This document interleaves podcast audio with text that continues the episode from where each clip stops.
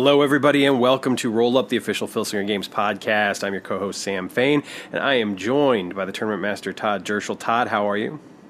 I'm tired. Uh, it's been a long weekend, but uh, but otherwise doing pretty good. Yep, uh, I'm I'm right there with you, man. It's uh, it was it was good though. Uh, it was it was really good. There was uh, a lot of wrestling to watch, and uh, of Yes, course there was a lot. the A lot of amazing uh, road to Galacticon, which we'll talk about uh, here in a minute. And uh, and then when you throw in all the the regular life stuff, and you know, not necessarily being able to get to sleep for for no good reason. Sometimes it amounts to four hours of sleep, which is which is what I'm running on. But uh, Yeah. you know, it happens. Um, so we don't have any teasers to talk about um, yet. I mean, we kind of do. Well, we could we could recap a little bit from the con Of teasers course. there, definitely. Yeah. Uh, but no like official website teasers um, like we have the past few episodes. Uh, so yeah, let's just let's just dive into talking about the the con. Um, we had tournaments. We had our special guest Jerry Briscoe, and of course we had our panels, and we had some great reveals. Uh, this episode, uh, if you can tell by the title, is actually going to be uh, the meat of it will be our interview with Jerry Briscoe, which was just a frickin' blast. Um, I, I mean, honestly, these interviews just, eh, for me personally, just get better and better and better. And the opportunity to do them and, and, and have these conversations is such a thrill, such a privilege. Uh, and there's no denying that, you know, Jerry Briscoe is just like an all timer. Like, if you get the chance to talk to him, talk to him, you know.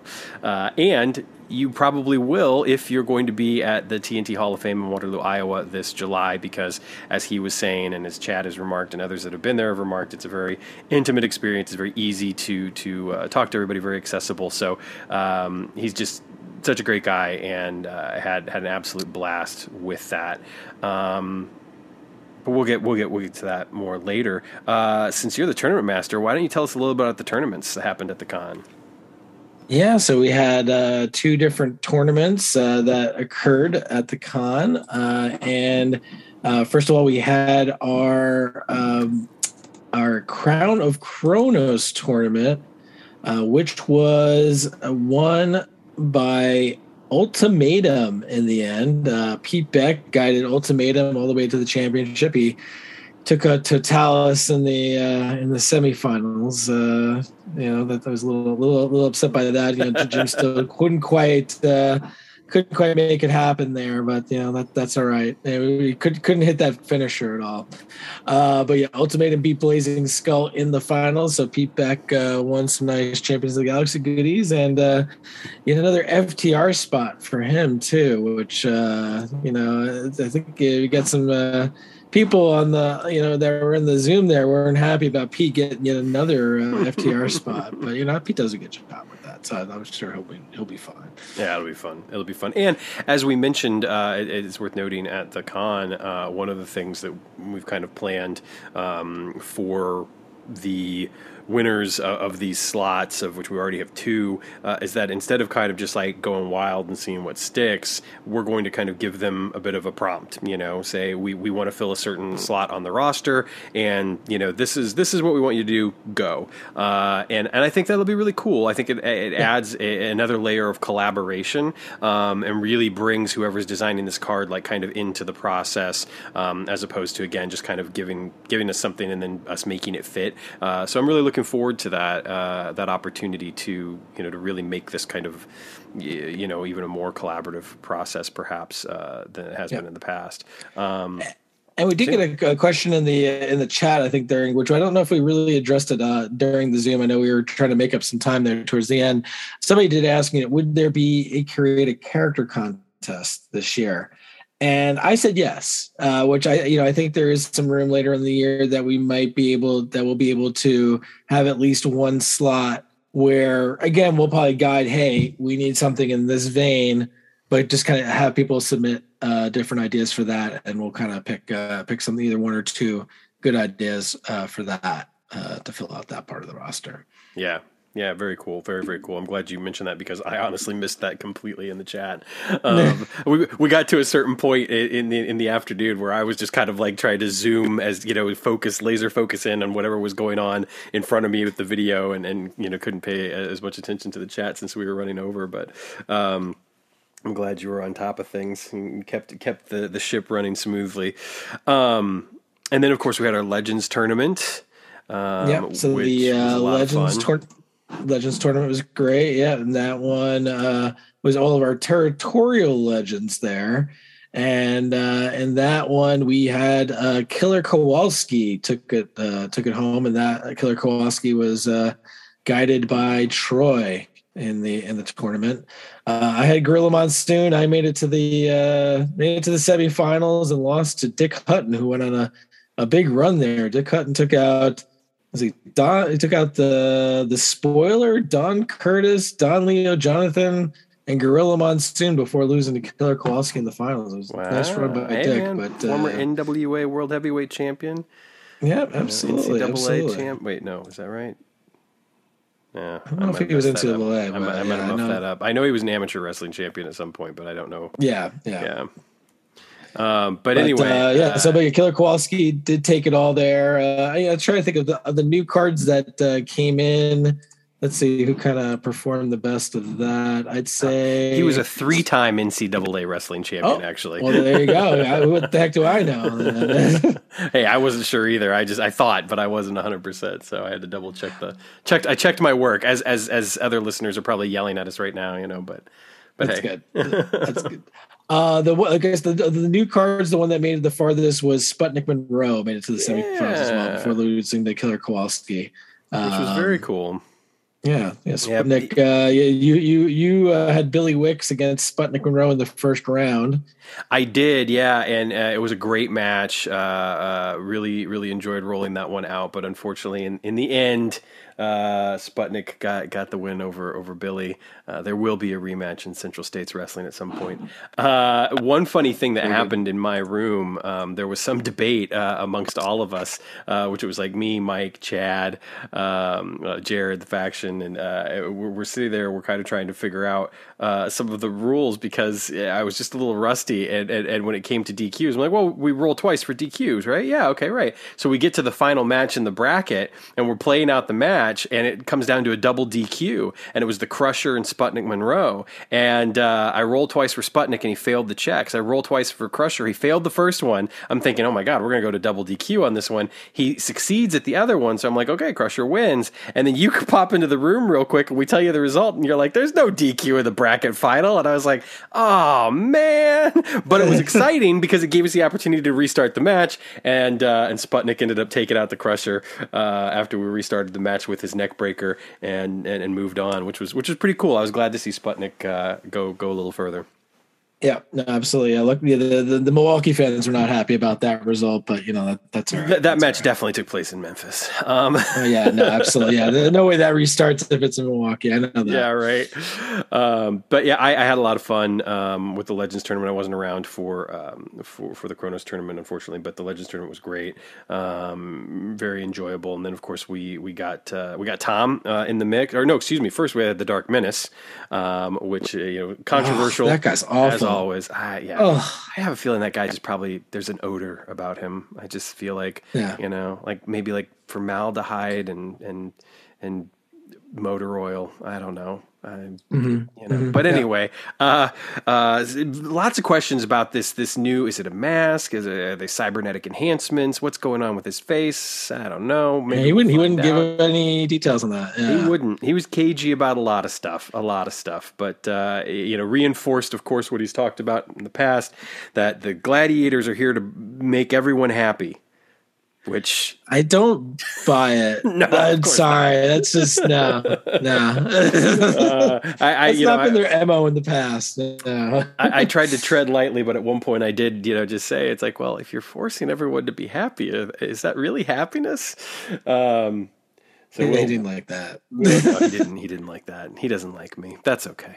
Uh, and then, of course, the Dark Menace went back to his own time, which uh, you know I'm grateful that it's in the future, uh, far, far in the future. And we were joined by Tom Filsinger. Uh, Tom had uh, some cool comments uh, and, and an announcement, didn't he? Yeah, so he, he talked about you know how um, you know we, we announced recently the new um, the new platform uh, for Champions of the Galaxy and did uh, go a little bit more detail on that. That it would be a mobile app with uh, developing with Checkmate Creative, who makes the '80s Mania Wrestling game and Modern Mania Wrestling. Uh, then it would be a new mobile app for Champions of the Galaxy. Um, you know, wouldn't be necessarily a it wouldn't be a tabletop you know simulator. It's more it is a booking app, very kind of similar to the uh, if you played any of the 80s mania uh, products there that they've done uh, kind of similar to that but very much a champions of the galaxy flavor with the storytelling of champions of the galaxy in that. So uh, many more things to come. I think uh, by the time galacticon rolls around you'll see a little bit more. There might even be um you know maybe not you know full game won't be out by then but there might be something playable then and um yeah, it's some really really cool stuff with that. Yeah, it was it was great to to hear uh, a few details, just because I know that there were definitely some questions. You know, the I think some people that had speculated that it could be an app uh, even before the announcement. There was some concern over whether or not it would just basically be a reskin, you know, of, of 80s mania, just with GWF instead. And and and knowing that that's not the case, that there's going to be you know, that this is going yeah. to be different.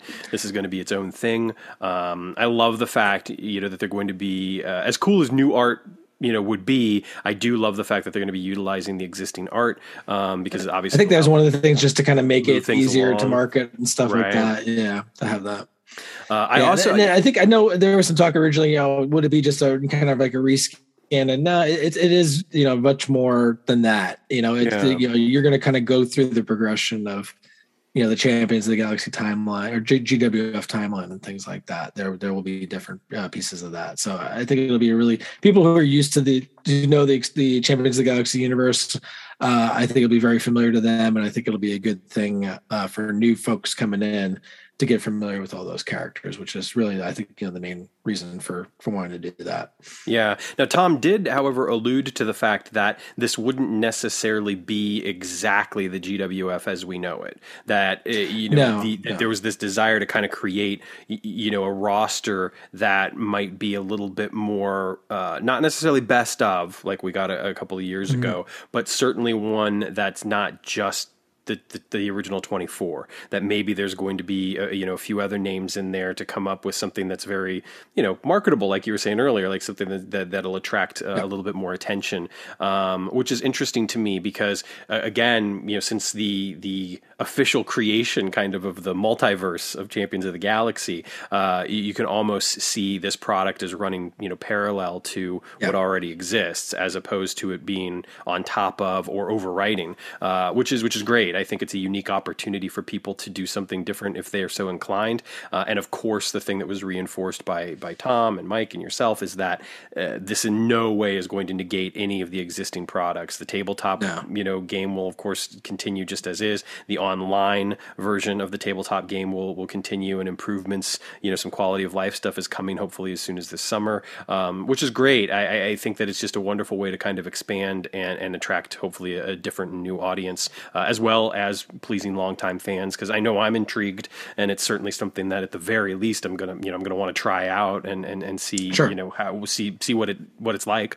Um, so I think it's great. I think it's fantastic, and I'm looking forward to kind of learning more about it as, as we get closer and closer to to release. And hopefully by Galacticon, like you say, we'll have something that we can get a little bit more hands on with. Yeah, I think by then you'll you'll get to yeah, so it may not be the full release, but you know get your hands on it there. And I think you know members of the community here uh, you know, when there is like a beta test and stuff like that available to try, you know, I think people from the community here uh, would probably get first crack at that as well. You know, nice. as long as along with some of their hardcore players of the you know, existing games, just for kind of knowing the functionality there. But I think also game players here, I think will kind of help with that as well when we have. Yeah, I think that's release. great. I think it can help to also just kind of maintain that integrity that it still kind of feels like the GWF. Not necessarily that it feels yeah. like the game that we know, you know, might be a yeah. little different, obviously, but that it still there, yeah. feels like, you know, like we're we're playing, you know, GWF style wrestling or whatever. Um, right. And then, of course, Tom also made it official that we are getting Origins 2138. I mean, I think that that was kind of you know already in the bag. I think we already kind of knew that, but yeah, yeah. it's official, official now. Yeah. Um, and, and it sounds like we're going to get at least ten brand new cards. Um, mm-hmm. That there will be you know some some updates, obviously, uh, but but new talent uh, as well coming into the GWF. Uh, sounds like there's going to be a focus on, on kind of the continuing uh, battle on Castellax and, and, and potentially kind of starting to wrap that up from from the sounds of things, uh, while also uh, a, a new kind of major subplot uh, uh, or you know B plot, if you, if you will, uh, coming into play that that will be fairly new. Um, certainly sounds like you know Godsend might be getting. Uh, something together, you know, on his end. So it'll be interesting to kind of see where his story goes. And of course, the gladiators will still kind of be a focal point, I think, as well. So um, exciting uh, looking forward, you know, as as always, it's you know, it's it's one of the best times of the year when you get to get that new handbook in your hands and, and read what's going on. And, and, I always say, like, even if you're not necessarily current, you know, even if you're playing and you're in 2092 or if you're in 2125 or wherever you are, you know, there's no reason not to just pick up the sets every year because the the, the ongoing storyline is is worth reading at the very least, and um, always gives great ideas too. I, get, I think for for where you might be headed. You know, that's one of the advantages you sure. have if you're if you're not necessarily current. Like, you've got a great advantage of being able to kind of of see things out and maybe make some plans for yourself and um, and, and see where things go. But uh, definitely looking forward to it. Yeah, absolutely. No, it should be good. Yeah, it should be should be a lot of fun. Yeah, I think yeah, I think a little bit more with like the you know politics of the GWF yes. front office and stuff like that. You know, there'll be some different twists and stuff in there this year, so it should definitely be pretty cool. Yeah, he's definitely hinted at the fact that you know the the GWF. Um, I mean, this was not a hint. He explicitly stated that GWF is kind of that microcosm of, of galactic affairs, and he hinted at the, the notion that things might be shifting and changing. That you know that yeah. the that the committee, uh, the board, whatever you want to call it, is going to potentially make some changes that that not everyone's going to be on board with, and, and may help to you know actually influence the direction overall of you know galactic affairs in a way. So yeah, uh, I, I, think it's cool. I love it when he brings in those types of storylines. Uh, um, you know, it's it, going all the way back to the end. You know, and the ban and, and everything that that played out with that. I was always a big fan of that particular storyline. So it'll be cool to see what happens going forward. Um, and then, of course, we had the Briscoe interview, which we'll we'll talk a little bit more about later, uh, which was uh, thrilling, ran pretty long, uh, and then we started in on some of the indie stuff, which was great. We had Zeke with us, who had made it back from his trip to Dallas um, already. He was he was home and uh, chatting with us about um, what's next, which of course is the best of the Indies 2022 for singles wrestlers mostly. You know, it's possible there may be a guy in there that's a, that's more tag team focused, but overall these are just singles. These aren't tag teams. We already got our yeah. tag team set for for the year. Um, do you want to talk a little bit more about this and, and obviously the reveal that we got, which was awesome? Can't wait for that card. Yeah, yeah. So yeah, we yeah this yeah this set uh yeah this is uh uh what is this, the fourth year in a row we've done best of the Indies as our kind of our big uh, single star set. Uh, so yeah, the, then uh, yeah, the name that we did reveal was Kevin Blackwood, who's a you know really big name throughout a number of indies right now, uh, and made um, has been uh, showing up at PWG a lot, uh, and um, you know really kind of unique move set from that that Buffalo uh, crew with Daniel Garcia. Ding, just ding, got ding. announced. Uh, yeah. Speaking of PWG, real quick, it just got announced earlier today, I believe, that he'll be taking on uh, Speedball Mike Bailey uh, in a ooh, match at the nice. next PWG show in May, I believe. So nice. Yeah, I just yeah. saw the PWG uh, announcements were popping up on my Twitter feed, and I'm like, oh, okay, it's it's time for the yeah. next one. All right. yeah, yeah, yeah. Pretty pretty cool. Pretty pretty cool. I saw a couple of matches, but I honestly can't recall the others off the top of my head. But that was one I kind of took note of because I was like, oh, that'll be good. Yeah.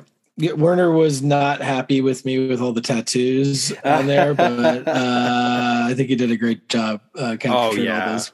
Right, yeah, looks really good, really really. Good. The good. one thing that we had an issue with was trying to figure out what to do with his hair, and luckily a more recent promo shot he had, you know, had the hair shaved, so I didn't have to worry if I we wanted to dye it pink or blue or green right. or whatever he's going with that day. So, but he got to see it uh, late night in Dallas after the uh, Black Label Pro show. Uh, Zeke uh, showed him the art, and he really liked it a lot, which is great. So, yeah, you know, it's interesting because he has kind of moved away ever so slightly, not entirely. I think it's still just kind of a part of, of his persona, but it's not necessarily his you know gimmick, if you will. Um, that that prior to that, he was kind of you know the, the, artist. You know that was kind of one of his things. He he uh, um, the the aesthetic uh, crippler and everything. And I think he's moved yeah. you know just ever so slightly away from that and more into kind of that technical wrestling, like you know. Uh, um, he's yeah so so i think that with the the wild hairdos and and, and all that sort of stuff uh, he definitely seems to be a little bit more um, you know present his presentation is a little bit more um, less less artsy and, and, a little bit more serious, you know, down to brass tacks kind of thing.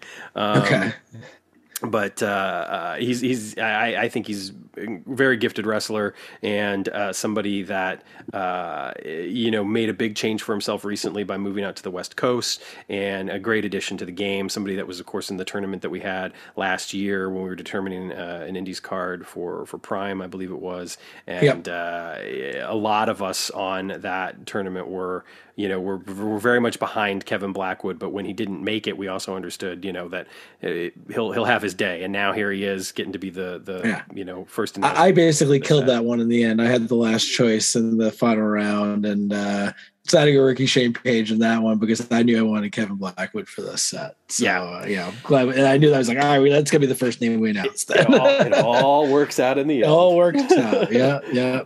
Um so you know obviously there wasn't anything else to necessarily say about the set. It'll be an eight card set um, but no you know their names were were uh, no not at this point. but soon, um, soon. yeah yeah yeah. And, and, worth noting obviously that zeke did make some new signings just this past weekend.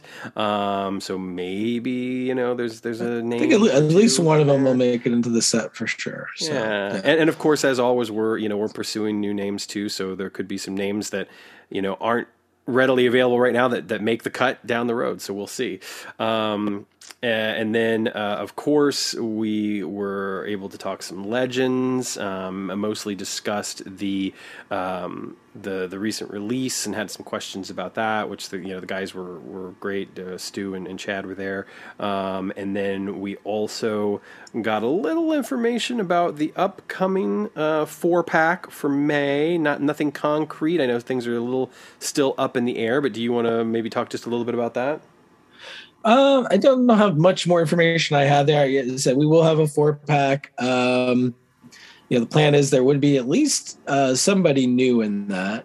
Um, you know, how many new names? I don't say no for sure, but at least um, you know, at least somebody new will be in that pack.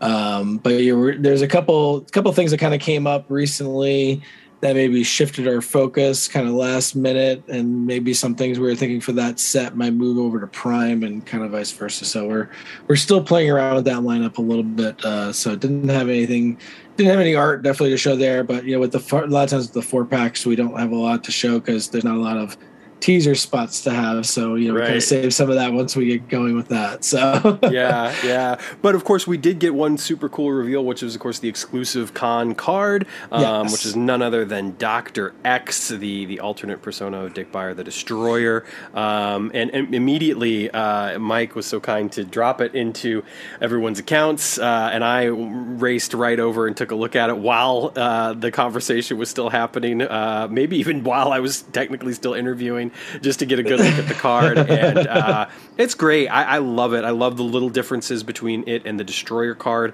I think the Destroyer mm-hmm. card is a little bit tougher um, than than this card, but uh, the Doctor X card has some really neat mechanics for potentially you know uh, some heel antics if you if you're going that way with him. Um, and and yeah, just I think exactly the type of thing we love to see from some of the con exclusive cards. You know, we've gotten a lot of enhancement talent uh, prior to this uh, you know, the early persona for Austin Idol, but uh, as uh, Mike Iron Mike McCord, but this is just a, I think a perfect use of kind of these uh, con exclusive cards and getting that Doctor yeah. X card is pretty damn cool.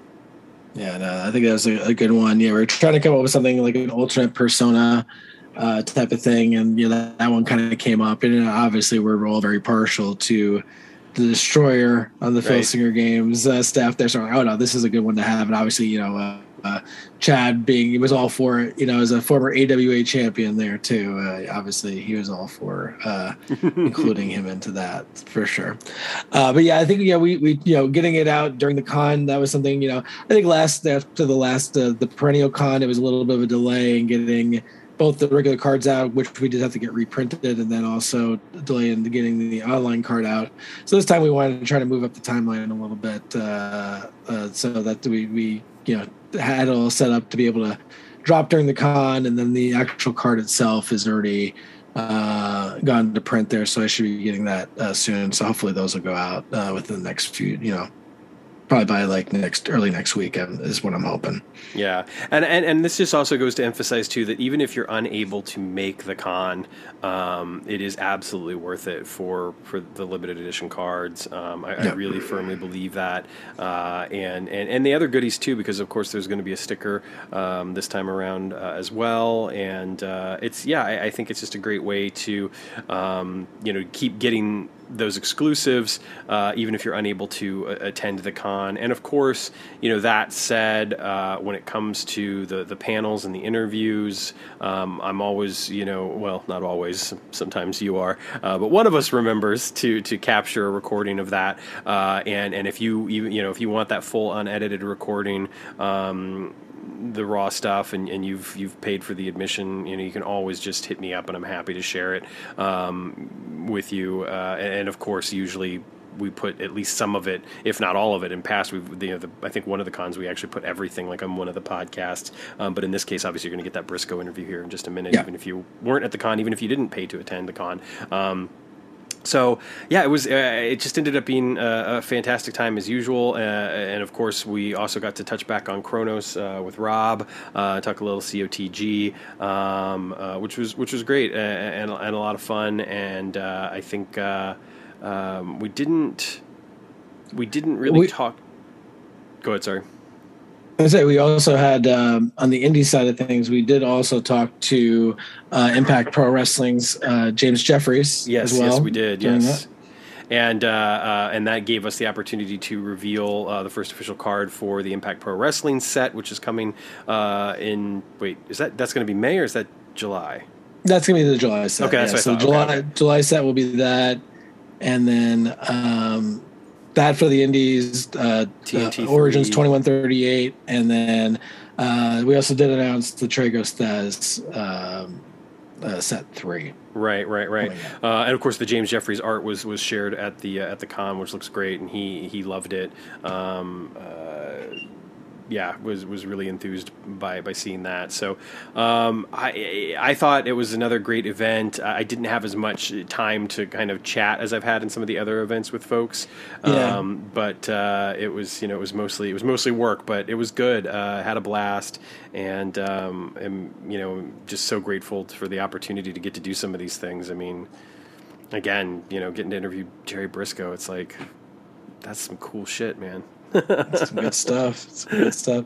Yeah, I think we we changed around the schedule a little bit. I think you know people were saying they really like the the panels and stuff like that a lot, and maybe a little less on the tournaments. So this time, you know, we only have the two tournaments uh, this time, and a little bit more time in the panels. Uh, now you were involved in the one tournament too, running that bracket. So again, that yeah, didn't have as much you know open uh, discussion time, but you know, you'll have plenty of time to talk to lots of people at Galacticon. That's right. That's right. right. Because of course, uh, Galacticon is is just mere months away at this point here in Chicago, Illinois, which was another thing that we got the reveal of the logo uh, for Galacticon, which is a beautiful uh, Chicago skyline inspired uh, logo with the the Chicago um, um, stars on there as well. And uh, I just today we're recording this on uh, April fourth which is Chicago Flag Day. I saw That's right. Online. Yes. So I was like, oh, it's a good day too. to reveal that logo, you know, yeah. for the Chicago Flag Day. It's great. um, yeah. And, uh, uh, and of course, there was also the reveal that um, uh, Justin uh, Pike Mojo uh, over at uh, TKO um, would have, that's T E E uh, KO would have uh, the design available for shirts and sweatshirts. Uh, so if people wanted to grab a Galacticon T-shirt before uh, heading to Chicago for Galacticon, they can do that. Um, and I think that's about it, right? I don't think we've left anything out. The only other thing that we did mention, uh, we didn't have an exact date because I'm still trying to figure that out. Although I did talk with Chad today, oh, yes, uh, a little right. bit about it. Is uh, we are going to do another uh, kind of Filsinger Games night, uh, which is uh, we believe is going to be uh, the during the um, first weekend in June is uh, International Tabletop Day, Gaming Day on that Saturday. We're actually thinking maybe that Friday night, uh, June third. Um, uh, of doing it then just so you know people you know i know game our game players play other tabletop games if they have other things going on. That saturday we didn't want to interrupt with that but we figured maybe we can you know just you know have that as a good thing. So uh you know early june i think we're going to do something that it'll be a free event you know just to kind of come on. We'll play some different games. I think we'll do uh play some ftr as well uh, as part of that is one thing i want to do. Uh but i think that's that's really the only other thing i think that we announced. Yeah, yeah, yeah. And we did talk a little bit about FTR and some of the stuff that we were hoping to to incorporate uh, going forward, sure. which includes again that interactivity. Um, eh, the the idea being that uh, holding some tournaments uh, throughout the year that would have a direct impact potentially on on uh, storylines that uh, Todd and I are, are, writing and coming up with for the the future of FTR um, to give people a chance to to influence things um, in one way or another, and then of course doing you know some sort of audio project um, as well well, which uh, which again we hope to incorporate you know the community in uh, in, in, various uh, um, ways. So um, lots of lots and lots of cool stuff. Uh, it, it, definitely was a jam packed event. Uh, you know, as, as, we're going over it now, I'm just thinking to myself, man, there there there was a lot, uh, and, and, it was a big big big weekend. Um, you know, not just in the game world, but in, in real world wrestling, of course. WrestleMania was Saturday and Sunday. The the uh, second and the third, but that only scratches the surface of everything that happened. Uh, it, you know, we call it Mania weekend, but you might as well start calling it Mania long weekend because the I think the first events that were happening in Dallas for like the lead up to Mania were actually on Wednesday. Yeah. Some of the independent events were happening on Wednesday, Thursday. Well, with, now, with now, WWE running Friday, well, right. Saturday, and Sunday, it's like yeah, we got, got the Indies got to start early now. yeah, yeah, yeah, yeah. Especially considering that NXT is running running in the afternoon on Saturday. You know what I mean? Like that used to be a prime spot for. And, and I, I, please do not mistake this for any sort of I you know idea or spreading any sort of conspiracy that WWE is like intentionally trying to do this to, to edge out any of the uh, indie promotions that are running. I don't think that's the case at all. I think it's just the case of the way that they've grown. It's just it's necessary for them. Yeah, I mean, um, they got Friday Night SmackDown there, yeah. so yeah, that's that's that's going to stay and. And after SmackDown, they did the the Hall the of Fame. Hall of Fame after SmackDown. Yeah, yeah. that was yeah. Um, the uh, you don't want to go into too much detail because we do want to try to keep it somewhat short uh, tonight. But uh, one thing that's worth noting is that there was a lot of great stuff. Uh, some personal favorites for me. Uh, really enjoyed uh, Josh Barnett's Bloodsport uh, Eight, which was produced by GCW. Um, I thought it was a, a fun event. Um, standout matches would absolutely have to be the Biff Busick and um, Jon Moxley match. I, I think that that was probably one of my favorite matches from from the whole weekend and probably prob- might probably crack the top five. You know, at one point it was sitting easily at like one or two, um, but uh, there was there there ended up being a lot of great wrestling, and and you know some of it was responsible from a company that I don't you know always think is for me these days, which is which is great. I, I love to see that, but um, really enjoyed Bloodsport. Uh, I, I do think that when I'm looking at like a single show, the best like single show of wrestling personally that I saw that I enjoyed was the Ring of Honor Supercard of Honor. I know there have been some comments. Zeke even said this uh, yesterday in the con that it seemed very predictable because of the AEW talent that was on the card versus yeah. the talent that was not necessarily signed with AEW. I didn't mind that at all because at the end of the day, what I got was great wrestling. So it was it was I was fine with that. Um, I think that that it's very likely that the match of the weekend was FTR versus the Briscoes. I don't think that there's any other match that was better than that match. Um, I think a couple came close, um, and I think you could maybe argue one or two other matches. But for me, I, I just think that FTR Briscoes match was just off the charts great. Um, but the whole card was really good. Um, there was, you know, but again, there was great stuff across the map. Uh, I heard that uh, MLW had some great stuff. Impact had some great stuff. The Chris Sabin Jay White match that Impact put on, I heard was fantastic. Um, there was, uh, of course, there was the WrestleCon show. Uh, Joey Joey Janela's Spring Break, which had Joey Janela and X Pac in a match that was. I think I, I think by the time I had seen everything else, I felt like that match might have been a little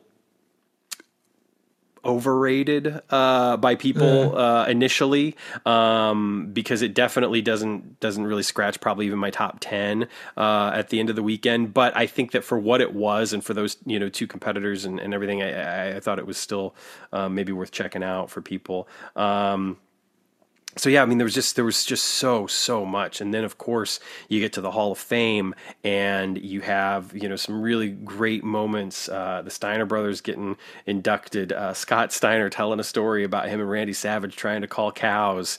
Uh, I'm not making that up. If you missed it, uh, uh, Rick Steiner with a really lovely you know tribute to to his brother, basically saying like you know it's not often you get to do what you love uh, and, and and you know do it at the capacity we did it, but when you get to do it with your brother, and uh, it was just it, was really really nice to, to see the two of them inducted. Whatever your feelings are on the Hall of Fame, it, you know it's still a nice way to celebrate uh, this talent, and, and I think that the Steiners are, are you know they're an all time tag team. They they really are, um, and I, I, think it was great to see them up there. Uh, Vader, obviously, it was it was awesome. Um, you, you, know to to see his uh, wife, his widow, and his son accepting for him. Uh, I thought the Queen Sharmell her speech was was lovely. It was scripted as all hell, but she nailed it, and that's all that matters at the end there of the day. Uh, she nailed it. It was really well done, uh, and and the emotion on Booker T's face in particular was was was pretty wonderful to see.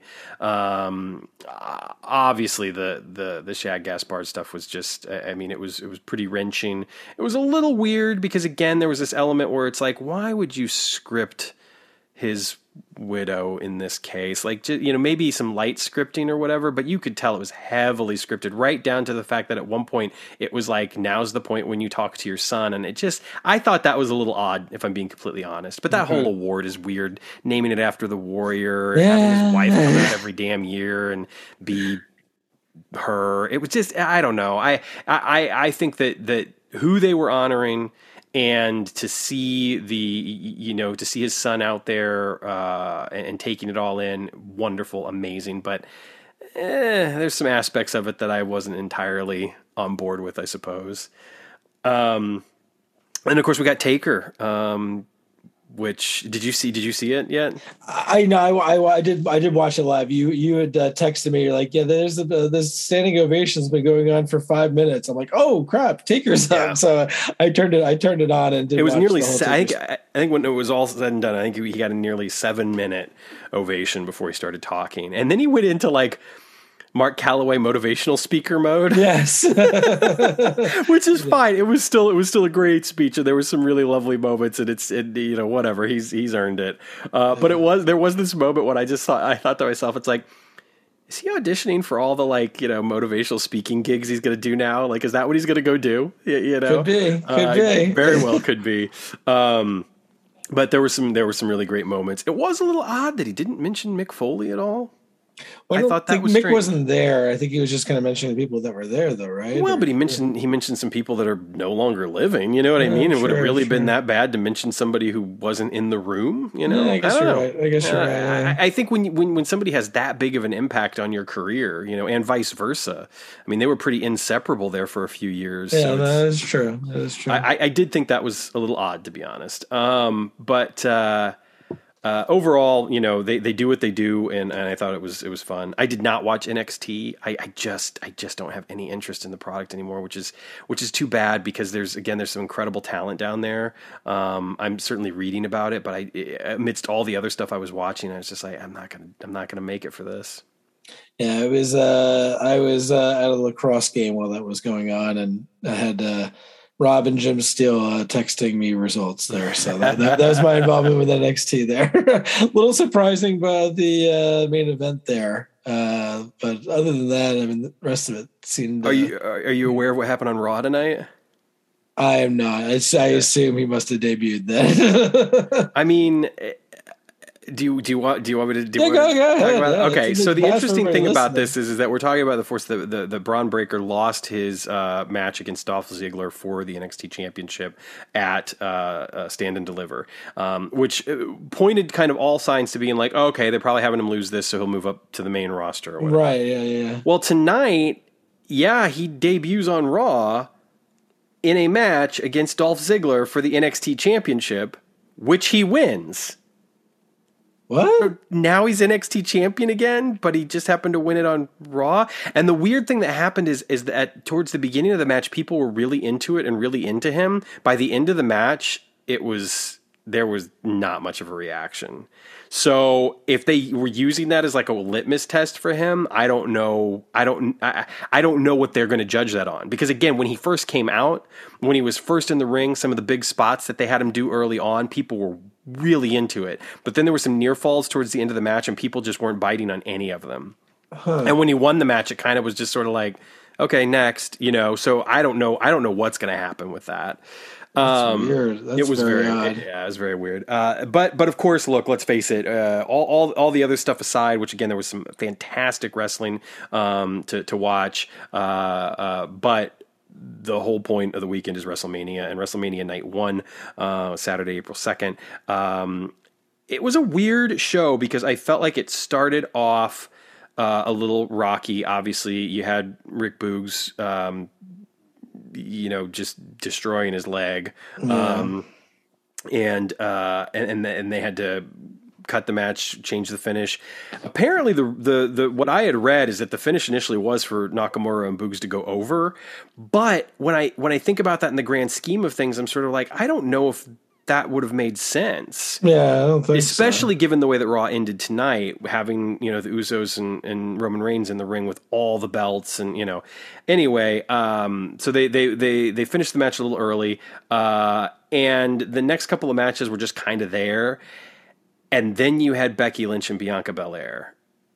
And much like last year, Bianca Belair having one of the best matches of the weekend, she once again has one of the best matches of the weekend in my estimation, this match was better than the Sasha Banks match, which is saying something because if you ask me back against the wall, who's the better like in ring worker, Becky Lynch or Sasha Banks? I'm going to say Sasha Banks. But if you ask me who's the better overall performer, I'm going to say Becky Lynch. Yeah, no, and, and, and, and, she brought it. And Becky Lynch had one of the best matches of her career, and not because she was in the ring with Bianca Belair, but because Becky Lynch had one of the best matches of her career. Then you put her in there with Bianca Belair, who's an incredible talent, and they just as they just tore the house down. I mean, the crowd was into it. Yeah, it was it was fantastic. Um, just one of the best matches of the whole the whole extended weekend. And I think honestly, there was a point where I, you know, I, I just was like, man, they just threw down the gauntlet. Like they just said, follow that, guys. And mm-hmm. I tell you what, it it worked because I felt like the you know the next few matches, people came out there and were like, all right, let's let's go to work. Um, you know, and then of course we got Seth Rollins and the American Nightmare Cody Rhodes. There you go. He came out. He the did. whole presentation was there. Everything. He's got the same theme music. He's got the same ring gear. He's got you know everything is, is that. I mean, it's Cody. Um, and they had an interesting match in my estimation. The first half of it was fine, but it just kind of felt like it was there. And then all of a sudden, they started pulling triggers on some of the stuff that they had set up early on that didn't feel like much. And that match just bumped up to another gear. And I thought they had an incredible match. Uh, there was a moment when Cody almost hit a pedigree on Seth, and I remember thinking, like, I kind of wish they would have let him hit the pedigree, but but ultimately, I, it was the right decision to have him not use it. Uh, you know, he ended up winning the match, and um, it, it, you know, it was a cool moment. And I think the thing is, is for a lot of people, and myself included, being a big fan of AEW and not necessarily knowing for sure what this whole situation was, what to make of everything, what to make of Cody specifically. I am I'm a Cody Rhodes fan. I, I you know I have been since since he left. Even before he left, I was a Cody Rhodes fan I was a Cody Rhodes fan, honestly, the minute he got up there and, and helped to induct his dad into the WWE Hall of Fame. And yeah. everybody in the room was just like, whoa, this kid can talk. And, yeah. and he can, it's true. And he can wrestle. And so, uh, you know, I've gotten the opportunity to see him live uh, a couple of times. I, got the opportunity to meet him twice, once at um, when he did the AAW show at the uh, Berwyn Eagles Nest, and then once at All In, uh, which was a huge thrill to get to, you know, to talk to him the day after he won the NWA World Heavyweight Championship. And and hold the belt, you know, and and, and that's and, pretty cool. yeah, you know, he was. I mean, he was he was awesome, and uh, it, it was just an incredible moment, and. Um, they you know they treated him right they put him you know they put him over one of their biggest stars and and Seth Rollins was just amazing as well. I mean, Seth worked his ass off, and you know, to think that Seth had to basically build this entire you know mini feud, mini match, all of it by himself in essence. You know that there was no one else to you know to, to play off of really. Um, yeah, it, so it was great. It, it was great, and then of course they gave him like 20 minutes at the top of Raw tonight to go out there and talk and did he talk you know it was it was it was a wonderful, wonderful, wonderful moment. And then they had this weird thing where Seth Rollins came out and he was just acting all goofy and dancing around like he normally does, and you're just kind of like, mm, okay, like whatever. That's just that's just your character. You got to go play character. You got to go do the thing. But it just seemed like an odd uh, way to kind of put a button on the end of the segment. But anyway, um, but at least the, the, mania stuff went over pretty good, though. There wasn't any issues with the mania. No, no, the mania stuff was awesome. Uh, and then, of course, you had uh, uh, you know skipping over some stuff, but you had the the the Kevin Owens uh, show with with Stone Cold, uh, and Owens played it so perfectly that when he said, you know, I didn't bring you out here to talk, I brought you out here because I wanted a match because I wanted to fight, you know. He's yeah. like, "All right, let's do it." and it was and it was great, and it's funny because it's absolutely true. Austin was a little tentative at first, and then it's like he took those first few bumps and it's like after he took the bumps it, it was like okay we're off to the races. Right. And and and i mean he, he took a suplex on the concrete. Yeah that was like, like holy crap he took yeah. a suplex on the floor wow. He suplexed uh, owens twice on the uh, uh, on the ramp on the you know on the big on stage, the stage. it, yeah. it, it, was it was so much fun. It was great. It was fantastic. Yeah, um, great way to close out the show. And um, and then we had night two much like last year, it just felt like such a letdown compared to night one. Yeah, night one, both both last year and this year, definitely was the preferred night. Yeah, yeah. Uh, there, there, to me, there were just some odd miscues. There were just some odd moments where you're just kind of like, "What is happening?" I, I don't understand. It's like, okay, we're getting this match now. Even on paper, it didn't look as strong as night one, to be honest. Right? Yeah. No. Um there was the Sami Zayn, Johnny Knoxville stuff, which is not necessarily my cup of tea, but there's no doubt that it was entertaining. And I tell you, my, my son and I had a blast watching that one. Though that's that's all that matters, right? Like yeah. that's all yeah. that matters. And yeah. and Sami Zayn deserves a medal. I mean, you know, just yeah, eh, what a what an incredible talent. And uh, uh, and then we got the AJ Styles Edge match, which was long. well, they did that thing where they just they they they they. They I, I, skipped like the first half because I'm like, all right, nothing, nothing's gonna. This one's just like just gonna go on for a while. Yeah. I, I knew. I, I mean, it, it, was good. It was good. It was not that it wasn't good. And and the thing is, is like as I'm watching the match, I'm just sort of like, you know, my God, like AJ Styles is in the twilight of his career, like the waning days of his career, and he's still one of the best in the world. Yeah. Like it's it's it, you know there's there's no denying that.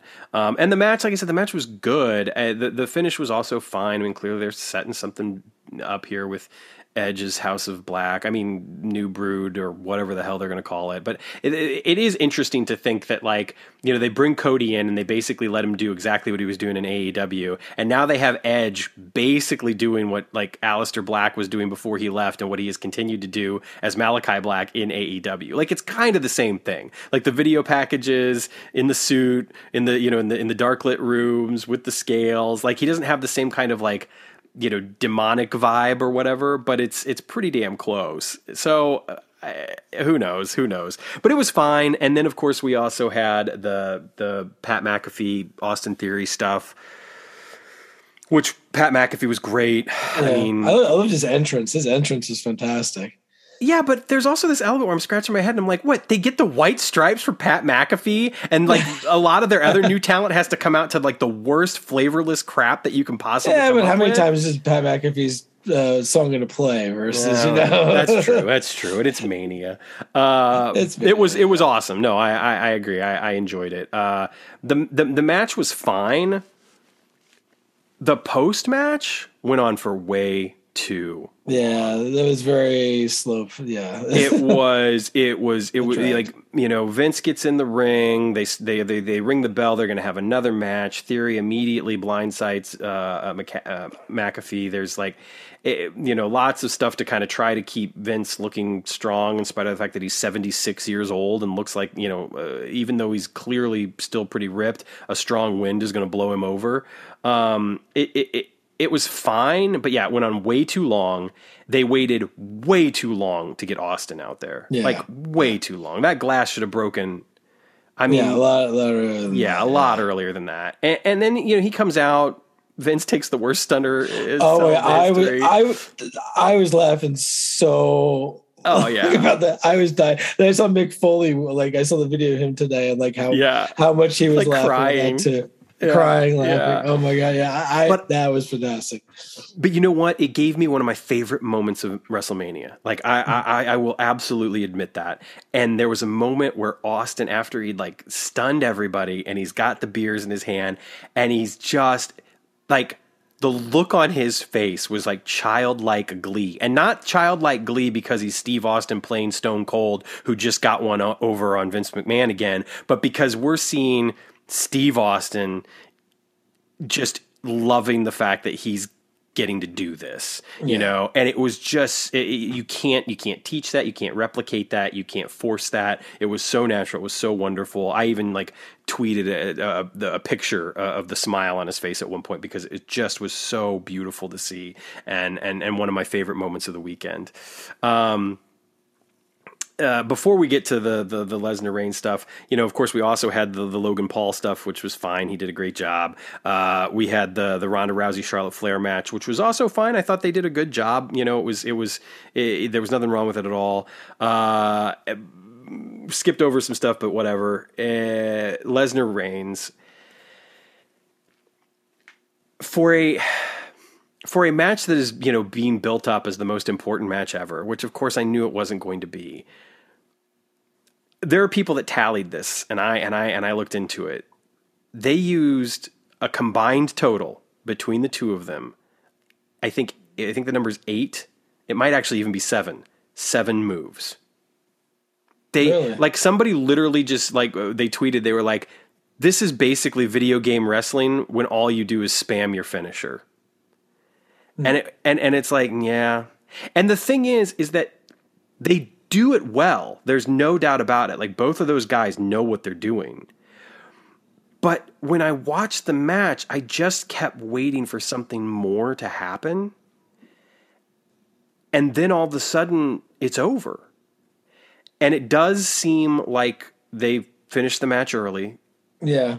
Uh, it does seem like that there might have been an injury uh, on Roman Reigns. Um, there's some some uh, screenshots out there where you can see it looks like he might have, you know, potentially hurt his arm in some fashion, you know, triceps or biceps tear maybe. Um, so that could have possibly had an effect, but overwhelmingly, it, it, it just felt like there was there was a higher gear that they never got to, and that there was another like five minutes at, the, at least that they could have gone. It. Yeah for it being you know kind of the, the final match between not that it necessarily will be but for it feeling like it should be the final match for them or the, at least the final mania main event for them it did not feel like i think it should have um, it was it was kind of underwhelming yeah, yeah, I, I, yeah, I kind of agree with that too. I mean, there was a couple, couple cool spots. Like, I did like the spot where you know Roman went for the spear, and then Brock turning into Kimura. I Yes. thought that was a nice, was great. cool spot there. Uh, which I I think right after that is is they went to the fin- I think that's Yep. maybe when he got hurt or something like that. So, um, but uh, I mean, there's, there's some good parts there, but yeah, it did kind of kind of fall a little flat at the end. Well, somebody I, I can't remember who it was now, but I had read at some point that you can you can if if you go back and you watch it closely enough, you can see Brock call for the finish. Oh, Uh, so so I guess that Brock knew that something was wrong and and and and was like you know go home. So uh, which speaks a lot about Brock Lesnar as a professional. You know Oh, what sure. I mean? Like you, you know the that that he's he he knows he's losing the match, and not only that, but now he knows he's going to kind of lose it in unspectacular fashion because they need to get the hell out of there because the other guy's hurt. Like that's. Yeah. I mean that's pretty damn cool. it is. um, it is. So I, you know, it, it was what it was. I, I think that overall there was a lot of stuff that I came away from this kind of just still feeling like WWE isn't quite for me. But when they step up, there's no doubt that they have the talent to accomplish incredible things and have incredibly entertaining matches, and and and in some cases the type of matches that you know regardless of what anybody like Meltzer or anybody else says, are stone cold classic matches. And I think that you know that, that again, Becky and Bianca is one of those matches. It's it's I mean, it, it to, to me that match is right up there with like Bayley and Sasha. You know, in, in Brooklyn. Um, so I, I, I think that that there's no doubt that they have the talent to accomplish that. But they still do some weird things, like show you extra long videos. They used to have the best video packages. Now their video packages are like it's this weird combination where they're so frenetic and there's so many of these jump cuts and there's so much shit going on in them, but they still feel so turgid. It's just kind of like, how is that possible? how is it possible that you've got this like frenetic like MTV on you know crack, and then all of a sudden at the same time, I just feel like I'm like being buried underneath this weight, suffocated by it, it, it's the strangest thing. There were too many of those packages. Um, I get that that they used them to, y- you know, take a break between the matches. Yeah, which was a they, they, they had to put a lot of spacing in there. There's a lot of other weird video packages they just threw in just because of well, and the commercials. yeah, and commercials too. But yeah, Um, Yeah, it's been a while since I've watched a lot of WWE, and yeah, just kind of seeing like a lot of the, you know, again like the camera cuts and stuff like that. Just like oh, how quickly they're moving back and forth, and how they're like on like a two count, they'll like randomly show somebody in the crowd. right. You know, in the middle of a of a of a of a count. I'm like, what? Like what? What? Like I don't. There's there's some very odd choices going on in the direction. You know, Yeah. like the- yeah. I. I mm. It's Not a huge yeah, it's it's that stuff's not great. But you know, eh, it's just like I said, it's just not it's not my thing. You know, there are clearly people that that, that enjoy it. The the live crowd seemed to have a blast at the show. Was you know seemed to be into just about every single match. Um, I Mm-hmm. think the one thing that I will that I will give them a lot of credit for is that none of the matches felt like they overstayed their welcome. Um, I, I don't feel like you know maybe you could make a case for like the AJ Styles Edge match, um, but I feel like most of the matches were you know they, they they were in and out you know? It's like it was it was great. Um y- not every match needs to be 20 minutes right? Uh, or 20 minutes plus. Um that's just not necessarily what they do anymore and and, and that's fine. Um but overall I, I again I, I walked away from it feeling like i'm probably not going to watch wwe until next year honestly. But uh, i also can understand you know they do what they do they do it well. Um, they've you know i've been watching for 35 years. I'm not going to stop watching mania now so. Um, any other any other thoughts about the weekend or about mania?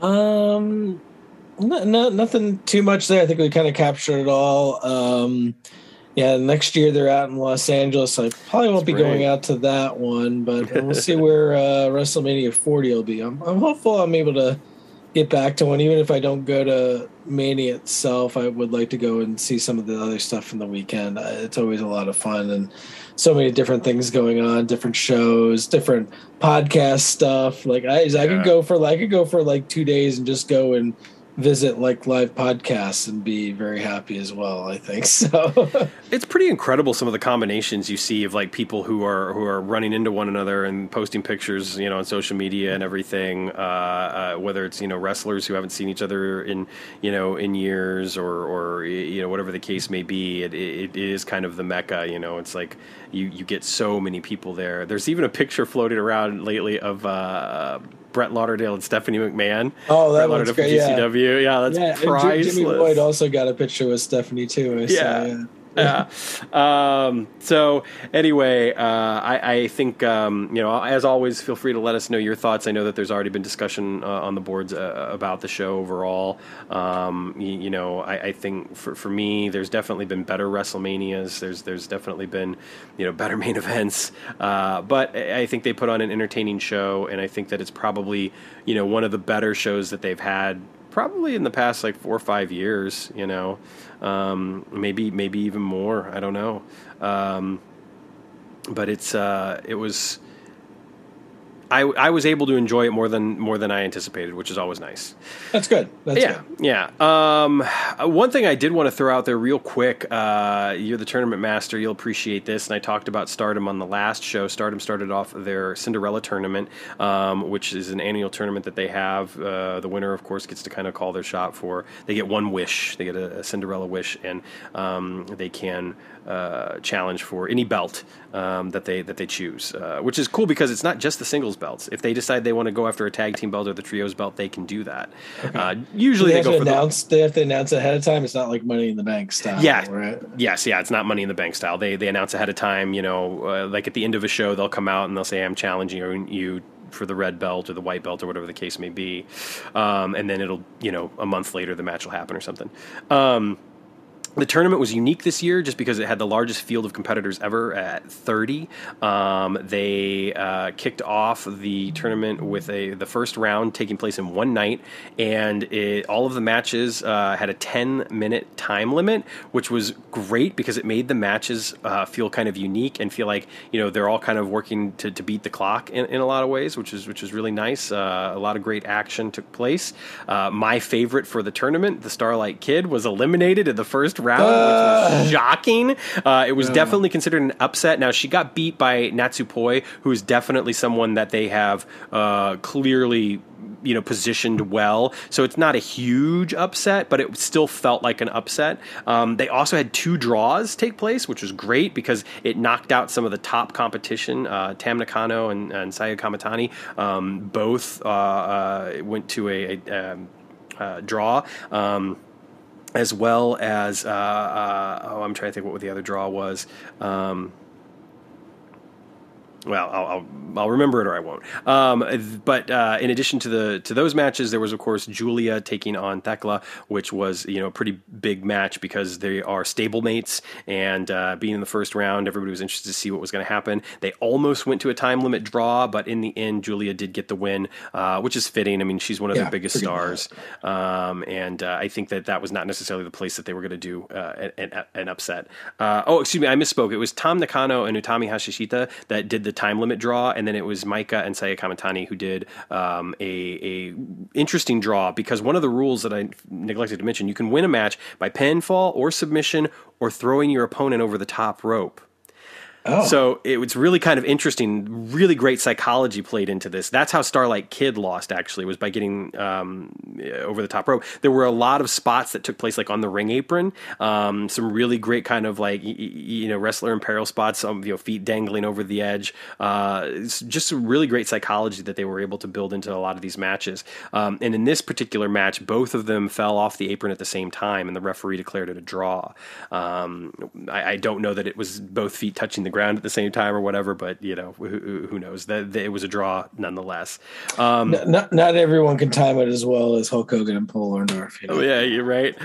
Um, the big upset I think of the tournament was Azumi, um, who is their uh, current lightspeed champion, um, defeated Momo Watanabe, who is you know one of kind of the the big names um, in uh, Stardom, and I, I, it was it was a surprise because it also happened in three minutes.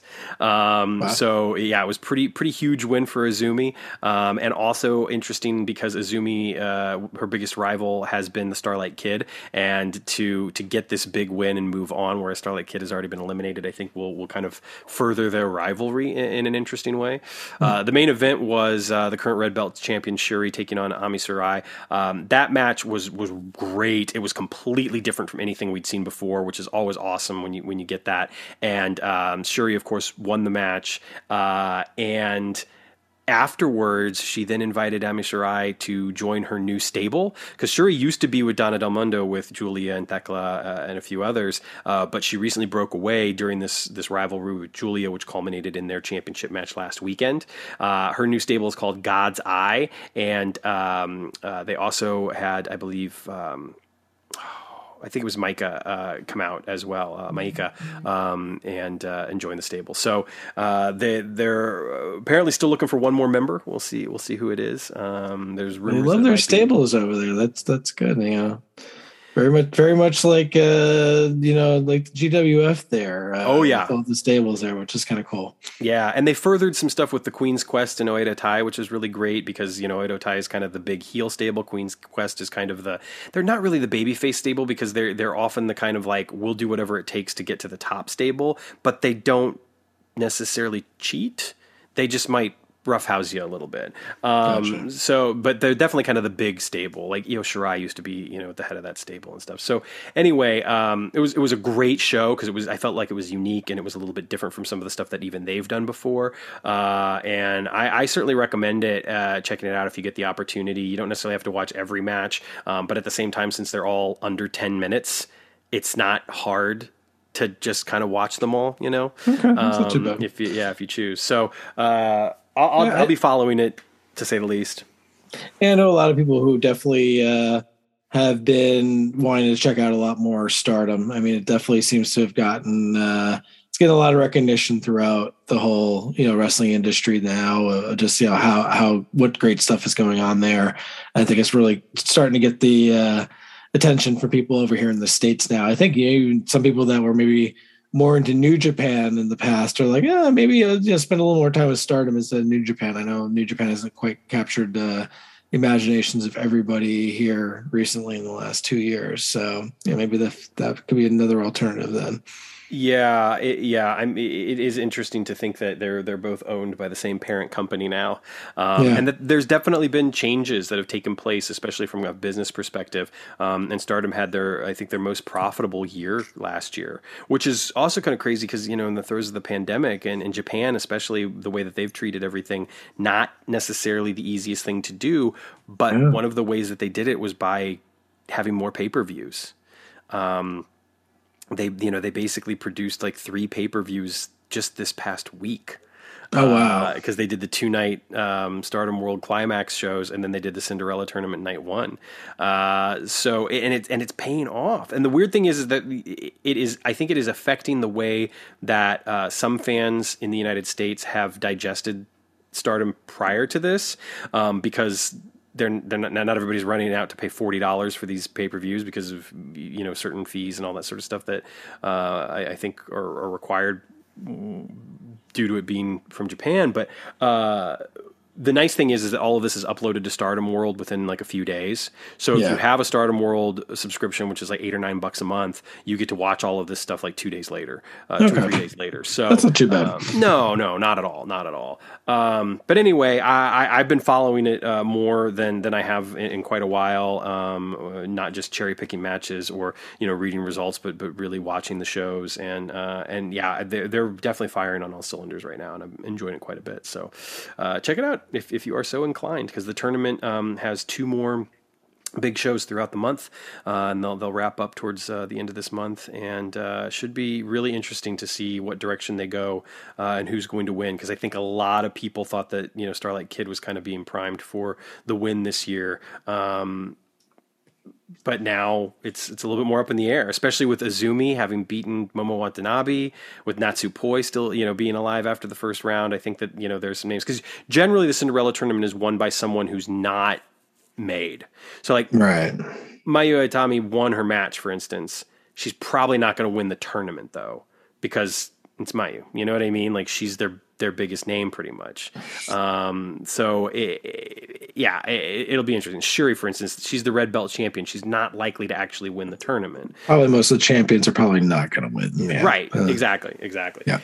Anyway, well, I got I got to say, you know, overall, you know, our tournament projection. Um, a record here on this podcast is not fantastic. You know, first we have Stu picking Kentucky, you know, to win, and then they lose in the first round, uh, you know, to a 15 seed.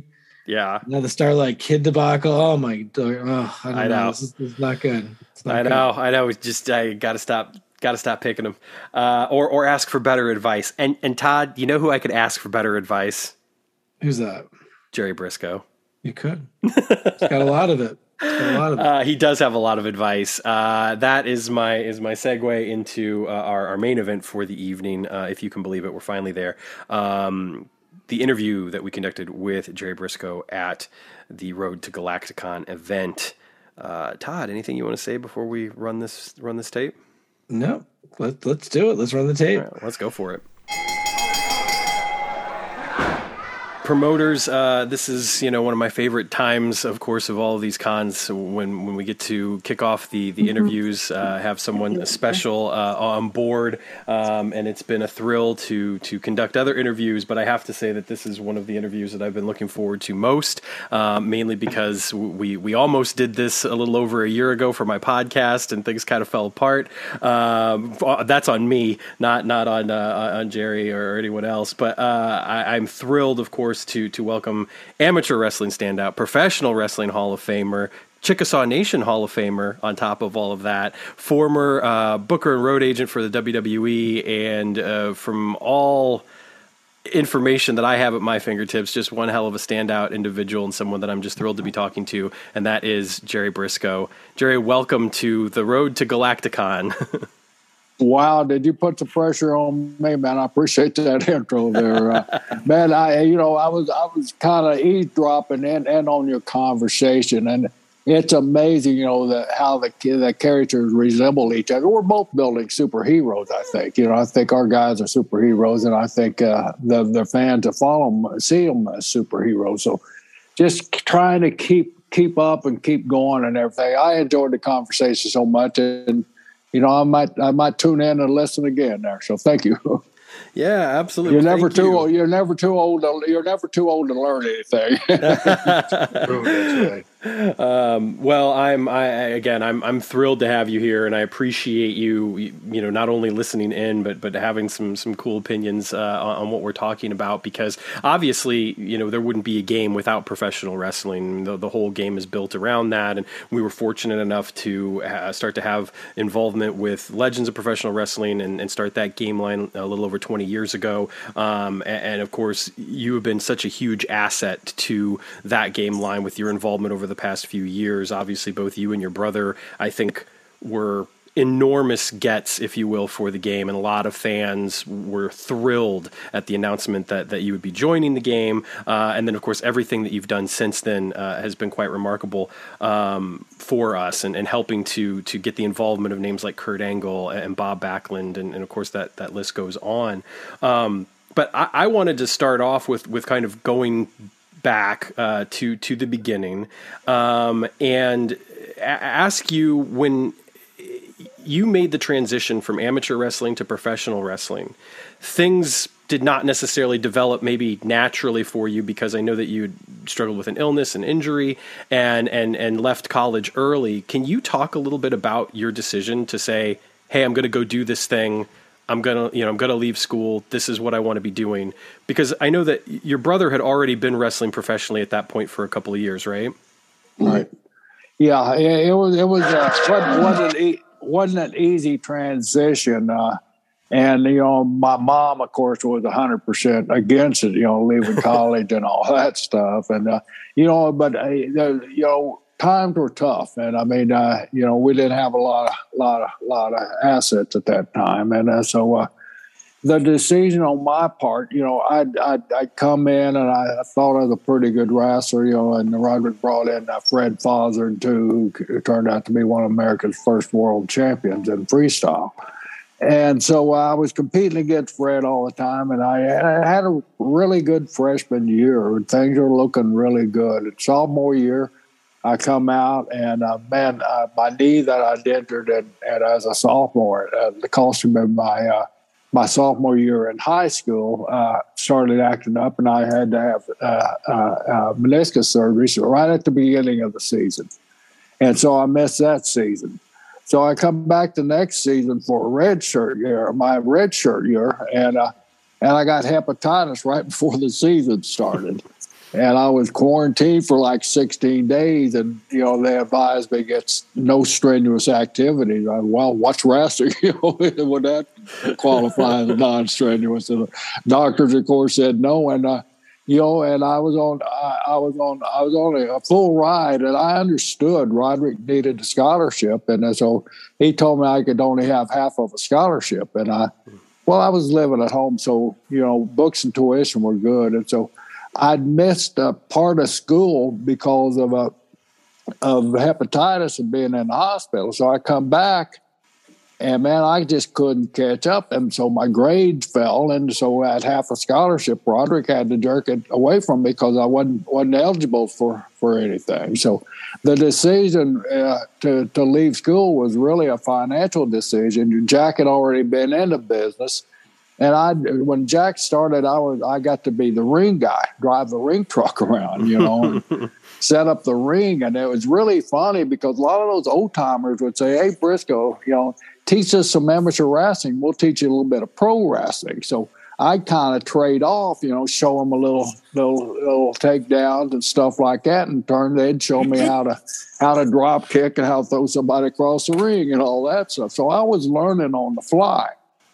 So when I left school, you know, I, I was still sick. I couldn't couldn't immediately go into pro wrestling. So I had to like, take three months and just do nothing. I couldn't work out. I couldn't do nothing. You know, doctor told me just you know I'd be back in hospital. So uh, so uh, I got over the hump and I, I got started pro wrestling. And I remember and I, I got some friends that played football here here in the Tampa area. And he was talking the other day. He said, "Yeah, Brisco, I remember you guys you came over to Bennett Hall. I say you're leaving, you're leaving school, you're going to turn pro, and we, yeah, yeah. How soon will you be back? You know, they were thinking. You know, forty years later, here I am.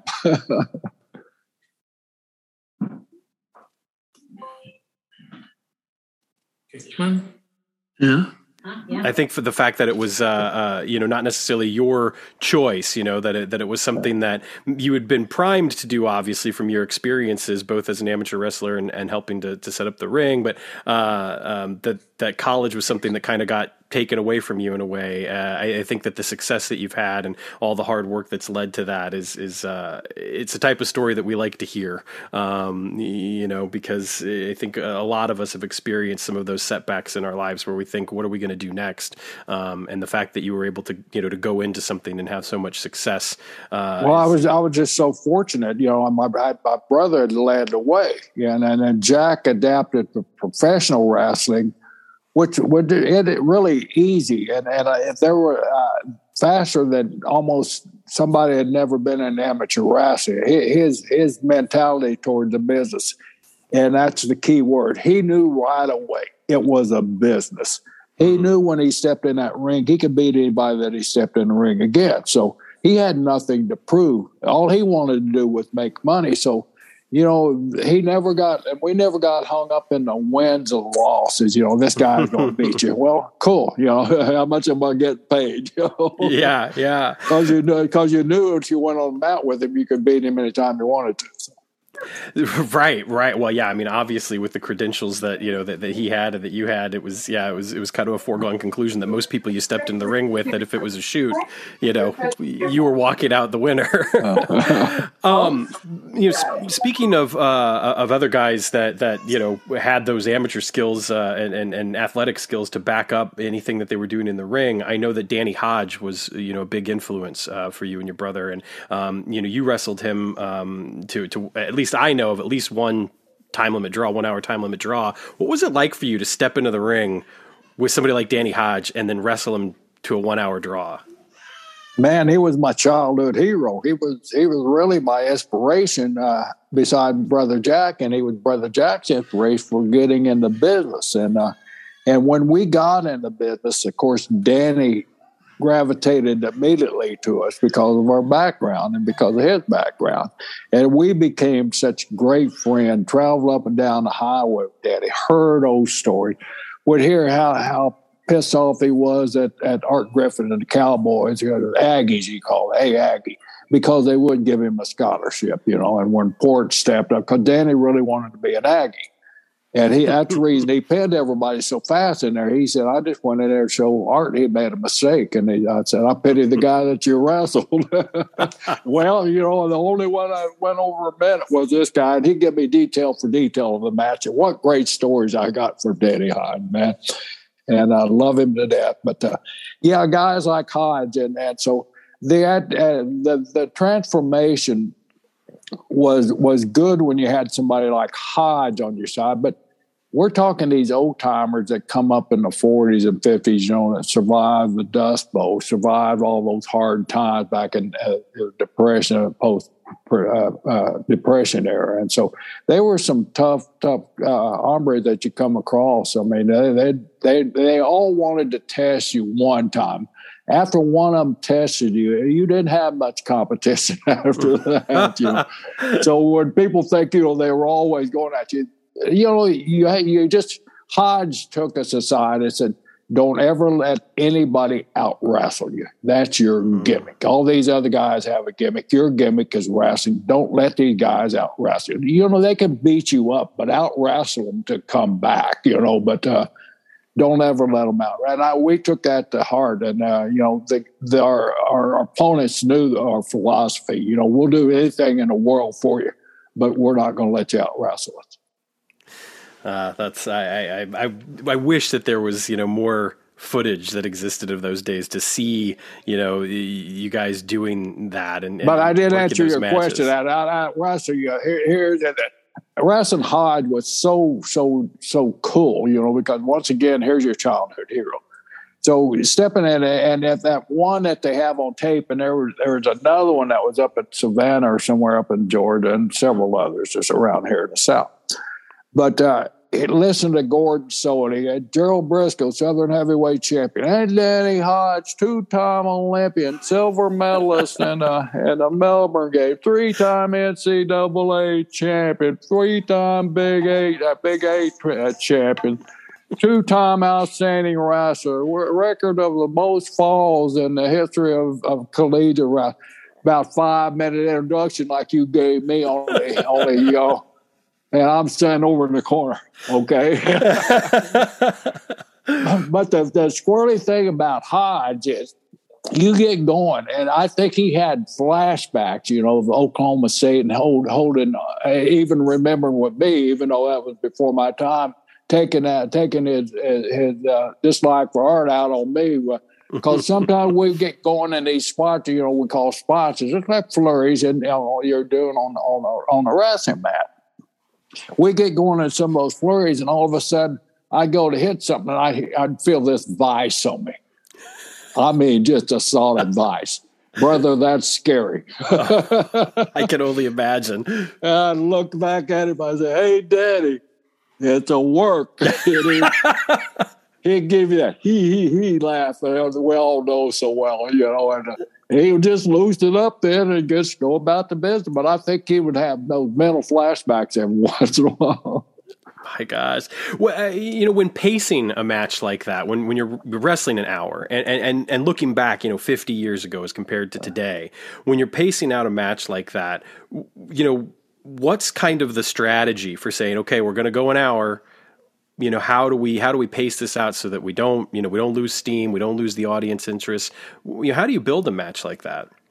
You got to build it but hodge and i and, and Funks uh, we because uh, with Funks and Race we went we went multitudes of hours with those guys. And and uh, hodge is no no different. I mean it's that level of athlete that you that you got to step up for. So both you got to just be mentally prepared for it that hey this guy's a world class athlete and if you know you're going to left get left in the dust unless you pick it up so if you got any pride, you got no choice. But what we did, we kind of broke them down in quarter hours. It's a lot easier to build to 15 minutes than it is to build to an hour. so you just break them down. You just break them down in 15 minute segments, like, and you just work basically a regular match, and you can build it up, and then at that 15 minute, it, depending on where you're headed that second second quarter, uh, you, either the, the baby face are down or the heels down, and you, you you work a spot where you could you could start telling the story. You know, you go immediately to that that arm or the leg and start working on that and building your storyline. So you just break it down in a in a quarterly segment. Is how we did it. We had pretty good success doing it like that. Yeah, yeah, I'd say so. Um, now, you, you, mentioned like tag team um, work. Uh, obviously, the Briscos and the Funks have a, a storied rivalry, um, and I, am I'm, I'm curious. You know, being the, the Oklahoma Texas thing, how, how much uh, of the work that you did with the Funks felt real for you? You know, how much of that was like, yeah, I want to get one over on these guys. it was real. I mean, uh, you know, it, it, was a work, and uh, we had, and, and I, I, like to say you had four young collegiate athletes, Terry and Dory both being outstanding collegiate football players at West Texas State University, and they were they were they were all the same age group. You know, right right within. I think Dory was the oldest, where he's like four years, five, six years older man. He was a year older Jack than, you know, the separation, whatever it was there. But the, we had, we just had that competitiveness and, and it's like you guys know. I mean, I don't need to. the competition between Oklahoma and Texas is just you know, it's it's hilarious if you're outside looking. it's it's comical, but uh, it's serious there, and uh, you know, plus you had the, had the, the Cowboys and the Native Americans too, all that. You know, sure. it's the '60s. You're coming off of '50s uh, Western movie. You know, so hot and everything. So you had so many ingredients that that, added to the chemistry of that batch. And and uh, once you got inside, the the the four guys got inside there were no egos there. I mean, we were all just we are all there for the same purpose: is to make some money and make it just the best match where people all over the country will want to see it. You know, we tried. Yeah. Did there? What was the the fallout like um, when you know it came time for Dory to to drop the title and things didn't necessarily go as they had originally planned. Was that, you know, and not even necessarily speaking for Jack, but just from your perspective, was that upsetting to you? Oh man, yeah. I, I was in Richmond, Virginia. I wasn't out on the card. I wasn't in Houston, and uh, and I got a phone call. Uh, I, I, I was reaching out to somebody. Hey, is it going to take place tonight? And they said, "Oh, you haven't heard?" I said, "I haven't heard what." Dory's not going to show up tonight. He was in an accident. I said, You got to be kidding me. And they didn't know. And I, man, so, you know, number one, you know, you, you, you, you hope that Dory's not too bad, you know. You hope that he's not injured, you know, yeah. where it, it's the career ending. So that's your number one thought. Then, then as I'm get, getting more into the story, I'm, you know, I'm piecing it all together, and it's just speculation on my part, you know, and it'll remain speculation on everybody's uh, mind except for juniors, you know. I mean, uh, I mean, even Terry, you know, he'll he'll confess it's speculation, but uh, uh, I don't know, and I, you know, yeah, but disappointment and anger, and you know, just, but not, you know, not Jack didn't even have any hatred or dislike or anything like it, any, you know, animosity built into this thing. It was just, you know, hey, it is what it is, you know, and, uh, you know, next, but it, it hurt Jack and it, it hurt me and it hurt the Brisco brothers because we'd gone around setting up a lot of guys to come in, especially me setting up guys to come in where they beat me up, and Jack won the title. Then the Jack would come in and help his little brother out. So it kind of hurt us financially, and you know, in, in that era too. Yeah, you know, it's interesting mentioning Jack's reaction is in the interviews that I've seen with him and, you know, reading his book, he did really seem to be kind of like, eh, it is what it is. You know, yeah. I, I, have always held your brother in very high esteem as a fan, and especially as a fan who came later, you know, and didn't really get to learn about him uh, until later through, you know, through his book and the internet and, and interviews. Um, and and I think that you know hearing kind of the what ifs like you're just talking about about setting guys up for him to then come in and, and take out because you know they they beat up his little brother or whatnot. Uh, I, I, do wish that you know there there was more of that. Um, eh, in working with your brother, one of the things that just recently, you know, we got a window into this when the Steiner brothers were inducted into the Hall of Fame. You know, Rick Steiner talked about how much of a pleasure it was to not only do this but get to do it with his brother. Can you tell us a little bit about what it was like getting to do what you did with your brother? Man, I, I you know, it, it I watched that and uh, wow, uh, Steiner's uh, what uh, congratulations number one. They're in our Hall of Fame there in uh, in Waterloo, Iowa, the, the Tragos/Thesz Hall of Fame up there. Thank you for letting me plug that in mm. there. oh, we're going to talk more about that too. yeah, perfect, perfect timing there. So, uh, yeah, what he said. Uh, Jack and I had a, a long range plan when we got got in this business, uh, and I think that really what what helped us kind of see the light, prepare for what what was down the line for us. So, we number one, we knew that the business wouldn't last forever. That you know there there there's a there's a expiration mark on on how many years you can be productive in the business. We knew that because we'd seen so many old timers come through that that territory of Oklahoma that Leroy McGuirk ran. And uh, Leroy was blind, as everybody knows. So he, when these guys would come through, they might be in their late fifties, and Leroy still remembers them from when they were in their forties, you know, thirties and forties, when they were still, you know, ready to go. And these guys had changed. So we saw that early.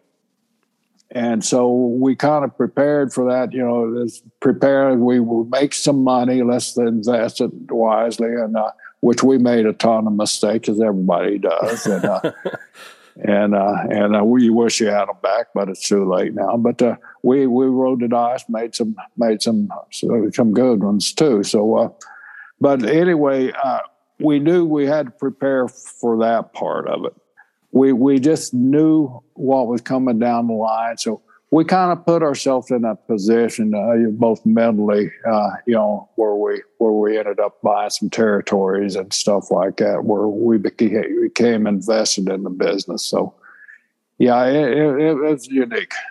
Yeah. Um, speaking of, of investing in territories, one of the questions that I just got asked, and this kind of throws us into a little bit more of the future. I want to come back and talk about some other things, but um, when you sold Georgia to to Vince, um, how did you know your relationship with him change over the years, especially you know from the time that you sold that to you know, say attitude era and and and and and the and the way that maybe you saw him, um, not only as being you know another businessman, but also being your boss and being you know a, a, member of this creative team. I'm I'm curious as to how things might have shifted for you over those ten or fifteen years. I, you know, uh, making the sell originally to that, so it was was was unique in itself. We had we just knew that we're really acquainted more than, than friend with that. Uh, Jack and I would both make independent shot, re, not regular shots, but you know, every two or three years to New York to Madison Square Garden, so you get in a magazine because the magazine didn't have the budget to send the reporters out everywhere. So, uh, and so uh, the promoters would send you to Madison Square Garden, so all the magazines up there could could cover you. So uh, we had met Vince in passing up there. Then, of course, uh, when we really got to know Vince, and when we spent about five weeks uh, daily head to head with each other negotiating that Georgia deal. That's when you really, I really, really got to know him because there was a lot of one on one, and we got to know Linda very well during that time too.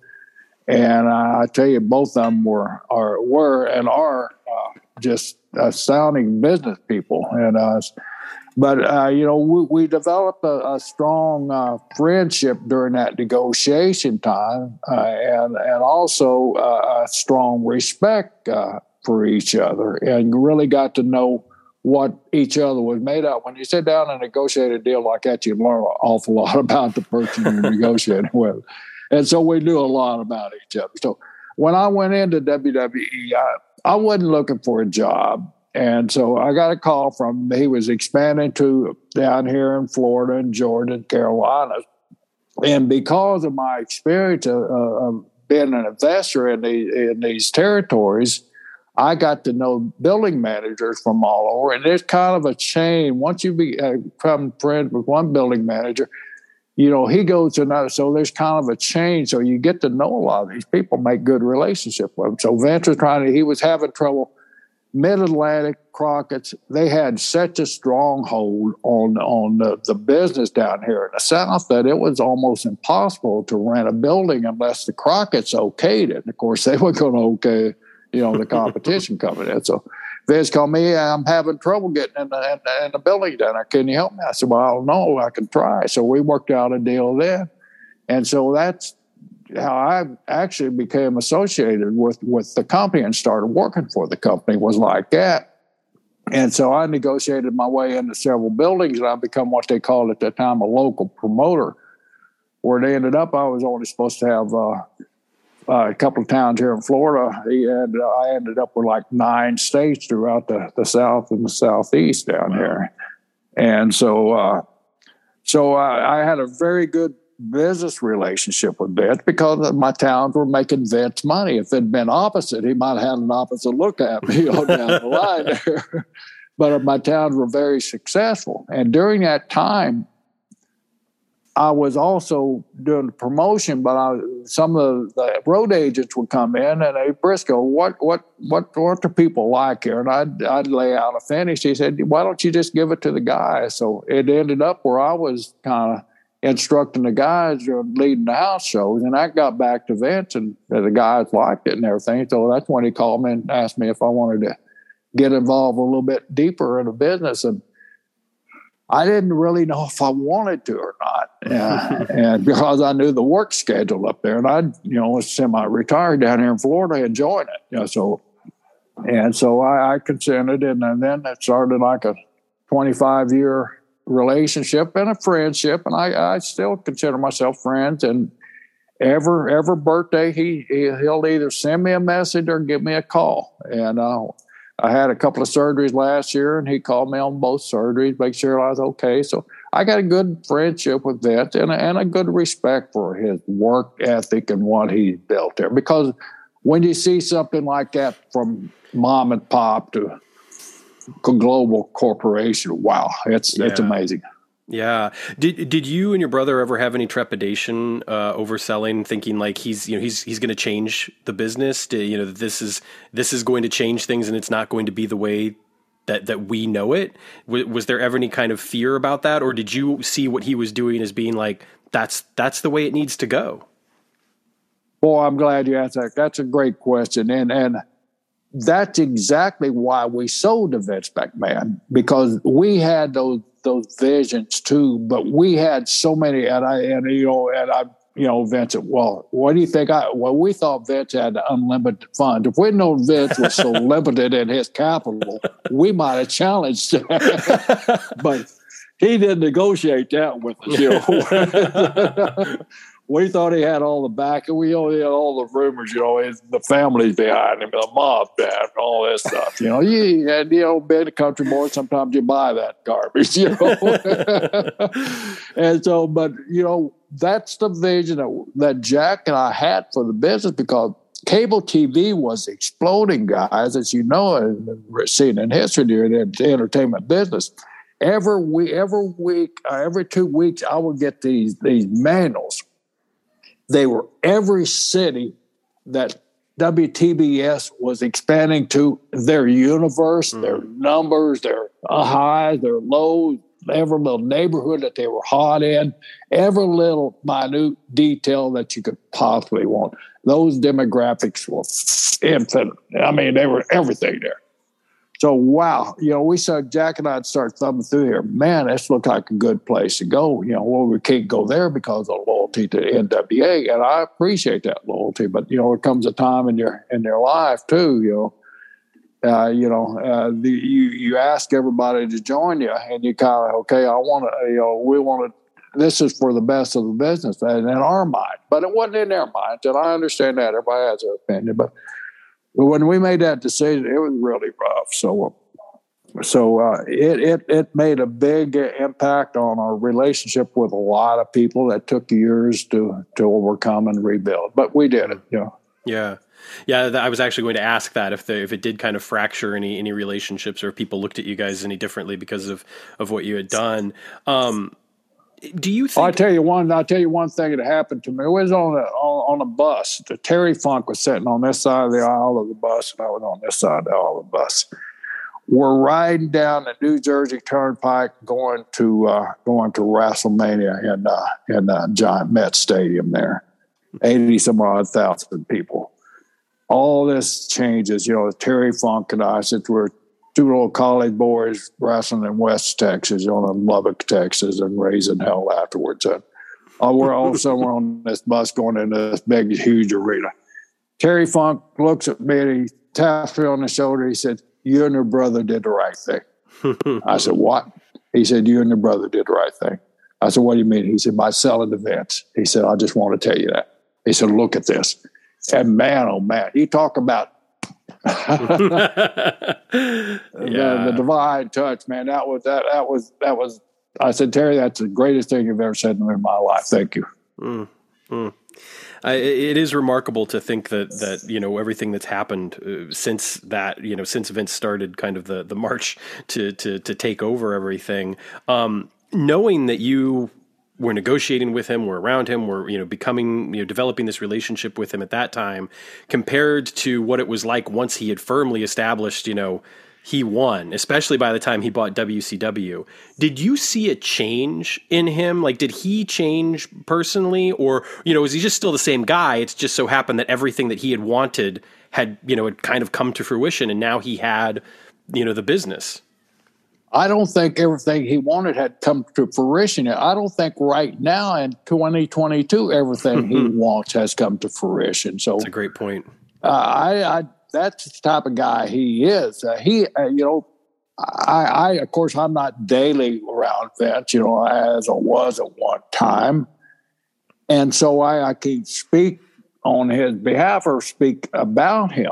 But just from what I see and what I what my friends uh, with boots on the ground right close to him, you know, this guy hadn't changed. I mean, he still got that twenty four seven drive, and he hadn't lost a step. He hadn't lost a passion, and uh, he's still as sharp mentally as, as, he could be. And I mean, you hear all these rumors. We all do, you know. And uh, and uh, people I talk to say different. So you know. It, just believe what what you want to believe. Sure, sure. I, I don't think his days are over yet. Uh, and like like I said, I don't think there'll come a time when he's got what he wants.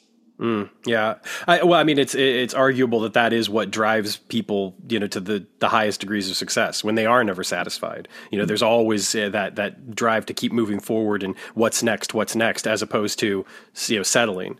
Um, I want to I want to go go back now. Uh, you know, we we kind of leapt around through time a little bit, but hmm. uh, one one of my favorite you know territories, if you will, has always been Japan. I love uh, uh, Japanese wrestling to this mm-hmm. day, mm-hmm. and I know that you spent time in Japan. Um, and one of the guys that that you got in the ring with on a couple of occasions was Jumbo Tsuruta. And I know that we, you know, we've heard stories even from you about guys like Kurt Angle and about how quickly they took to the business and that sort of thing. Well, Jumbo is kind of similar because here's a guy who, you know, one day he's he's an amateur athlete, amateur wrestler, and then the next day they send him to Texas. He comes back to Japan, and within like a year, he's one of the biggest stars in Japan. Um, so I'm curious in working with him, especially working with him. I believe the first time was 1974. I want to say early, real early, yeah, yeah. 73, 74, yeah. And then working with him like just a couple of years later, what types of things did you notice and do you look for just in general not even with him specifically to, to to to tell that like somebody has really grown you know, what are the things that stand out? well, with Tsuruta, I mean, it was just the maturity that that he had in his body posture and, and his mindset and how he he he uh, in the beginning the 74 match we're both very very great i probably four or five years myself and uh, we're both very great so we kind of were followers of, of i think when uh, we were in tag teams i think i was with jack or or somebody and uh, and uh, and he was with baba mm-hmm. and i could have even been with don jardine i don't know but but he, we were both kind of following their their course in the match. Two years later, I went back and man, the maturity level in this guy, he had turned into a man in that time there, and uh, that's a big thing when these guys start young like that. You know, they're they're they're not mentally prepared for what they're doing, and their body's not physically developed either to go into it. It just takes a little. And when he went to Texas holy cow, the, the trainers he had down there, Dory, Terry, Senior, Art Nielsen, uh, the the Romero.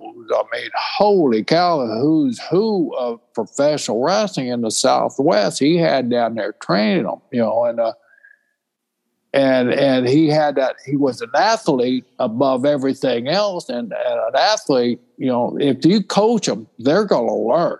Mm. But you got to coach them. You just can't show them. You got to coach them, and they coach you. They get your fake coaching you. So, and he picked it up and he matured from that. When he went back, I mean, he was the man in Japan, and that's by '76. There was no doubt about it. This guy is destined, you know. Yeah, yeah, I, I think that you know one of the, the, the cool things is just kind of looking through old results and sort of preparing for the interview. Um, I mean, yeah, you, you matched up with him quite a few times, especially in 75 and then 76. Uh, it looks like you wrestled him like, you know, over half a dozen times in, in singles matches and tag matches. Um, and, and one of the things that I, that I loved in seeing here is that he was teaming with the Destroyer a few times. And, you know, we're, we're a big fan of the Destroyer around yeah, here. Yeah, right. Uh, so I, I would love As to. we all should be. I, I, I, I, do, you, do you have just kind of any story? It doesn't have to be connected to Japan or anything. Uh, a story about the Destroyer Destroyer you'd like to share? I, I got a leadership story about about Destroyer, which with Dick, that's what Dick was all about. And I, I look, I got mad at him at the time, but you know what? I learned from it, and I and I thank him at a Cauliflower Alley Club years later. You know, he taught me a lesson. I got a little rowdy. You know, we are finishing up the tour. We, me, me and Ricky Gibson. You know, we're leaving Japan. We got a pocket full of cash, man, like we never had before. We're feeling big, you know. we're feeling it, you know, and uh, and we got a little rowdy on the airplane, and uh, and that's one of those all night red eye from Tokyo to Hawaii, and uh, we got a little rowdy in the middle of the night. Dick, hey, you know, there's a couple of hundred people more on this plane than you guys, you know, hold it down. And of course, we gave him grief. We were young rookies and didn't know any better. But you know, as I sat there that night, I even started realizing that night, and finally I got Ricky to pass out, and so. and so, but I learned that I, I, learned that you know, hey, be a professional no matter where you are or who you're with. And I, and like I said, years later, Cauliflower Alley, I said, I, you know, I know I gave you grief on that airplane that night. And I said, I apologize. You taught me a lesson. Thank you. mm that's that that's uh, that's actually really cool to hear. I, I, I love the fact that you know some of the stories that you've told. There's been multiple instances where you've had the opportunity to you know whether it was Terry Funk saying you guys did the right thing, or in this case you know thanking the destroyer. I, I, I think that one of the things that sometimes is easy to forget as fans when we're looking at certain experiences, we look at just kind of like that finite amount of time, like oh well he wrestled in Georgia from then to then. But the fact is is that the you know the the business, the brotherhood, etc. It goes on you know, for as, as long as you're around. Um, so, uh, speaking of brotherhood, I want to go back one more time to uh, to talking about you and your brother Jack teaming. Uh, going into Starcade, um, you, you, know, one of the first like really big kind of nationally promoted events put on closed circuit. Uh, you guys had been playing the heels. And and uh, you know looking at your careers most of the time you were on the other side of the fence.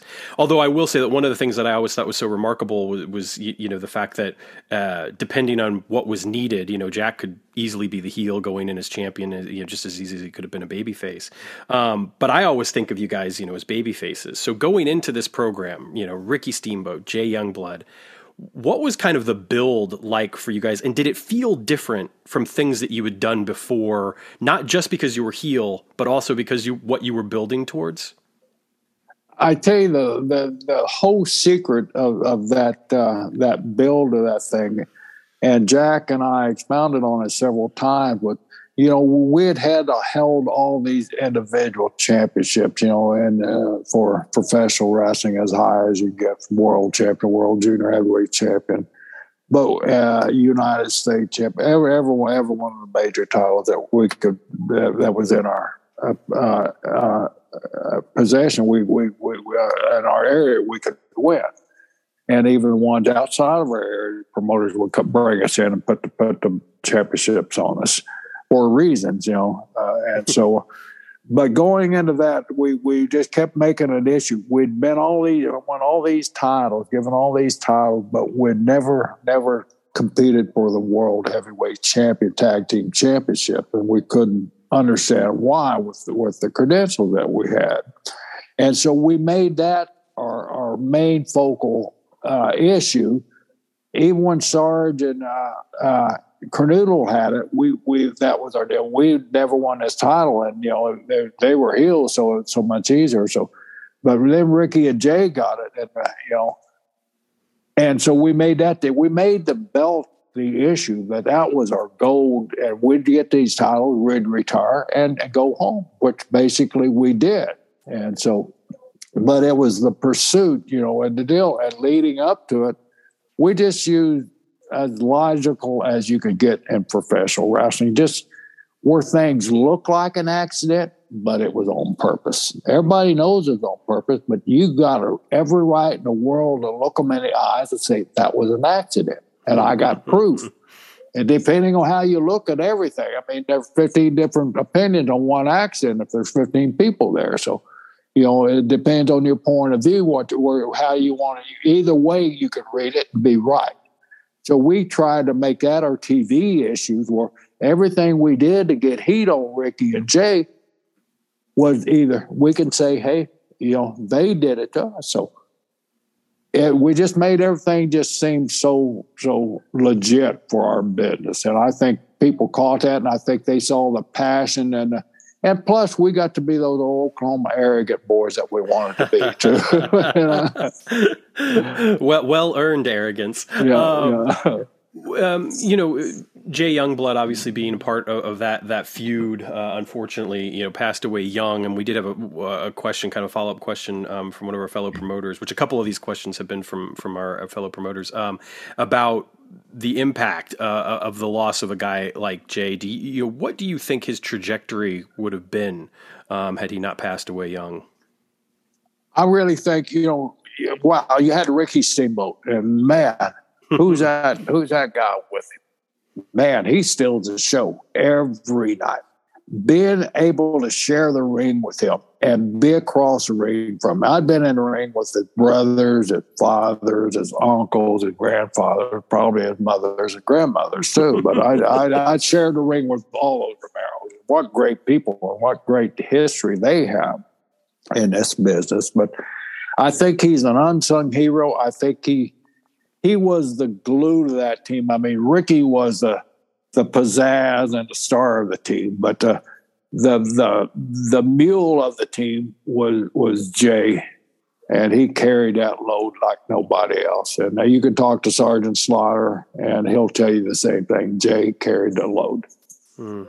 Mm, that's fascinating. It's fascinating to hear. I, I feel like again, you, you, know, he's he's one of those guys that there's definitely a lot more footage of, obviously, than you know guys who might have wrestled in, in the '60s and before. But uh, there still is not as much. You know, it's like we've got a few big matches here and there, luckily, so we get to see his work. But it would be really wonderful, you know, to really just kind of chart the the, the course of his his career as it did exist. Um, So, uh, a couple of other questions. Uh, I, I, wanted to, of course, talk about the Tragos and Hall of Fame, um, which you know we've been so thrilled to have this relationship with the Hall of Fame, and uh, I know that. Um, a couple of your favorite people from Iowa uh, are, are, are involved uh, intimately with the Hall of Fame. Of course, that's our our, our Legends of Wrestling um, uh, Chad Olson, uh, and of course he's here somewhere, I think, in the room. Uh, and uh, I know that that that Chad and you have have, have developed quite a nice relationship. Um, can you talk a little bit about the importance? Because we, we have like cauliflower club. We, there's you know there's the other wrestling hall of fame. There's the wwe hall of fame. But can you talk about the importance of the tragos and Thesz hall of fame and what it means to you?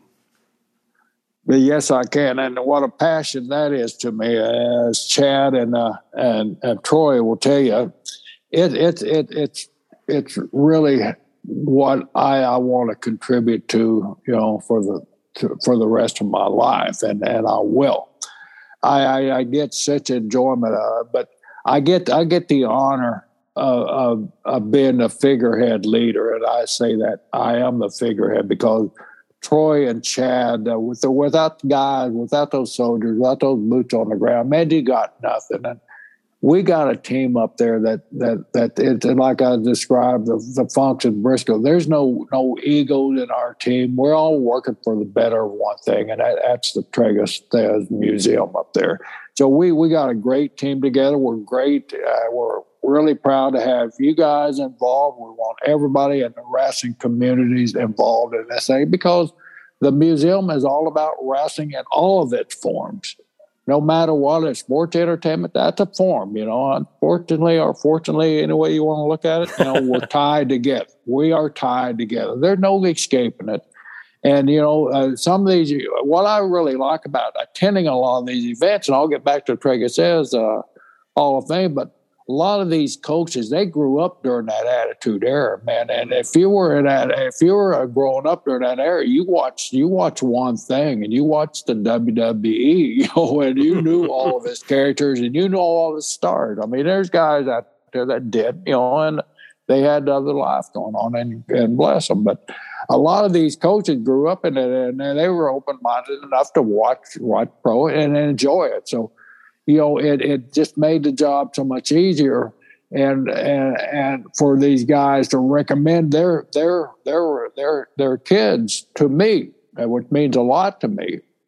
And they know I represent the Tragos Thesz Museum, and I always say, "Hey, you know, I hope to have you in there one day." So that's one of my pitches to, to, to when I was out recruiting these guys. But but that museum, you know, it, it keeps growing, and Troy and Chad keep shooting herself in the foot every year because it gets bigger every year. I, you know, as I say, you know, next year, you know, no looking back. And, and if you want, if you want to blame somebody, look look at me or look in the mirror. You know, it's one of the two of us. So uh, I'm there to take the heat for anything that happened, and, uh, and I'm, uh, I hope I, you know that I uh, that I pass the, the praise to, to, the rightful people all the time, and there nobody's better than these guys here. And then Jim Miller and Rebecca over at the museum. I mean Roper, boy, she's she's a she's a doer, man. You, sick her on somebody, you're going to get it done. So. well, I, I mean, Troy doesn't want me to let you be too modest uh, because of all the work that you do and, and how fantastic of a leader uh, that you are. Uh, and I think that that comes through in your enthusiasm when talking about it. And I know that, it, again, it's been something that uh, has been a, a, real pleasure for a lot of the fans of the game because obviously, I mean, like I said to start off, we're wrestling fans. That's how we all got started, and so many of the the people that play the Legends of Wrestling game in particular love the history of professional wrestling, and so to have uh, a place where that history kind of resides and, and, exists and is celebrated is extremely important to us. Um, so we love the fact that we get to contribute, and obviously, we do get to reap some rewards because that means that we get to have names like you and you know and, and your brother and Bob Backlund and Kurt Angle, etc., in the game. Um, another guy, of course, who's in the game and a member of that of that Hall of Fame is Thunderbolt Patterson. And uh, I'd be remiss, I would be remiss if I didn't ask you to give us a Thunderbolt story. oh man, you're talking to the guy that that knows a lot. Of Thunderbolt taught me so much.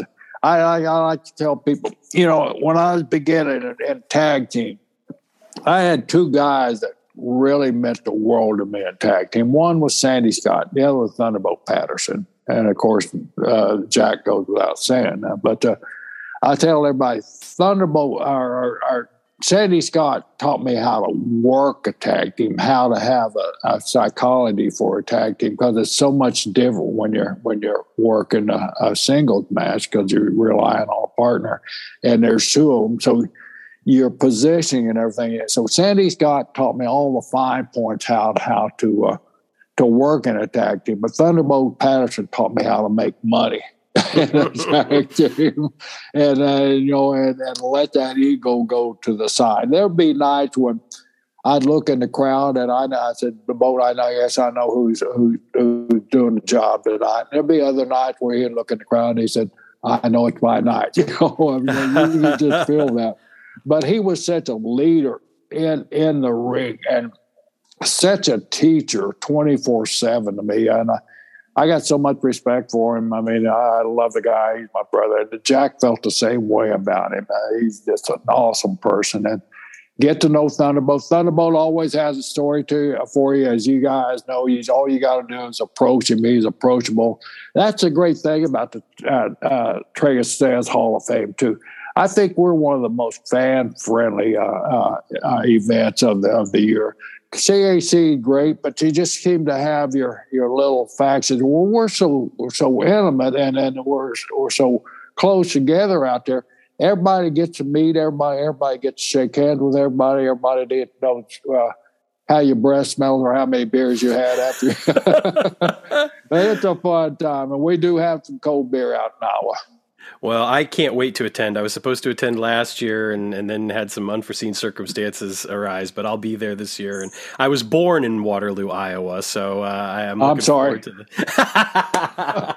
I didn't stay long, uh, but uh, but uh, I, am really looking forward to getting there and, and, really looking forward to having the opportunity to to meet you in person. Um, one other thing, uh, we're running over on time. I hope you don't mind if if, if no, man. What what's what do I got to do today? Watch WrestleMania too. I mean, um, so, hey, and, and Sam, I'm sorry to uh, yes, Tom, um, yes, jump in when when you're when you have all the questions you want done. I wanted to mention something to Mr. Brisco and get his opinion. But of course, but go on. Let's finish up first. Do what sure. you need to do. Sure thing, sure thing, Tom. Thank you.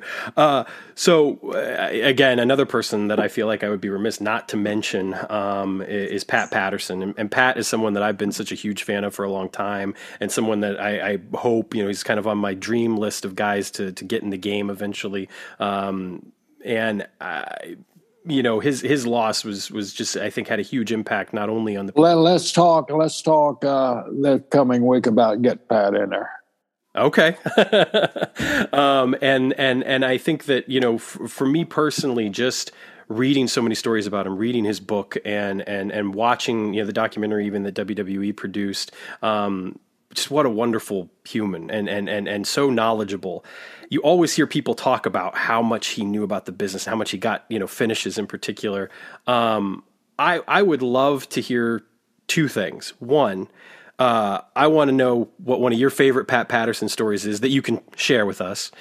And two, uh, what type of thing did he have where he could see those finishes? Like, what can you can you kind of get that break that down for us? So as as fans who don't know, you know, aren't on the inside of the business, what was it that he could do, and what did he see that other people didn't? Uh, great question. Pat had a vision of the matches. I think Pat was able you know, we're talking to the gentleman earlier, the, the, the, the superhero games and all that stuff. Pat was able to transport himself into the ring and be the individual that he's instruction better than anybody I've ever.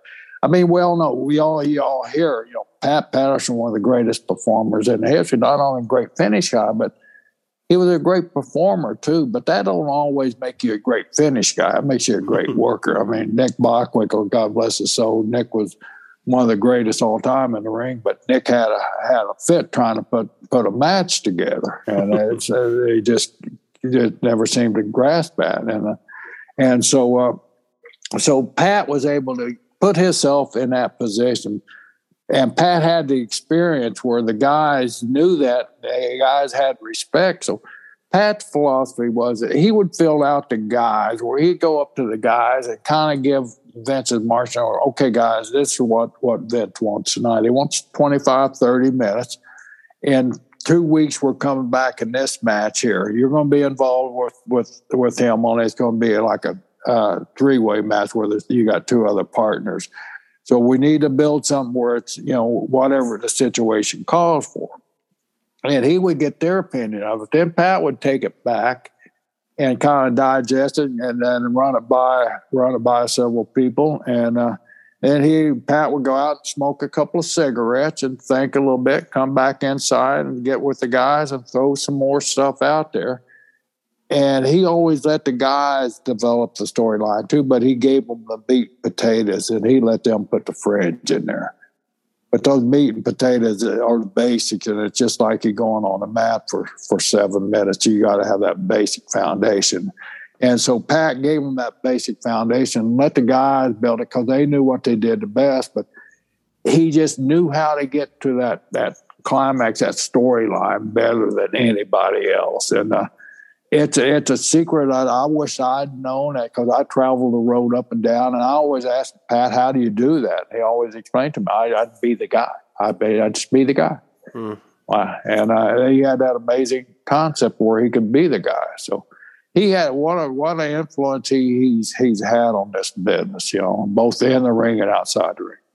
Yeah, I was fortunate enough to uh, get some footage uh, from his time in San Francisco, you know, going all the way back into the to the late '60s and early '70s, and and seeing him then was kind of revelatory because I had an appreciation, obviously, for him, and seeing some of the work that he did, like in the early '80s in WWF, and you know the the the match with Slaughter, for instance, and that sort of mm-hmm. stuff. But getting to see getting to see his work, you know, back then it was it was a different story, and you know, just just incredible all around. And uh, I'll never forget that one of the times when I just really my appreciation for him grew by leaps and bounds was when uh, it was recently. It was at the end of the NXT special where Sami Zayn won the NXT title, and when Pat like ran down to the ring, it was just like mm-hmm. this guy's been in this business for over fifty yeah. years, and he's like a little kid, you know, yeah. celebrating what these two just did because they, you know, Neville and Zayn had had just a incredible match. And of course, Zayn being from Canada and being from Quebec, it, it was just such a beautiful moment. And it's kind of like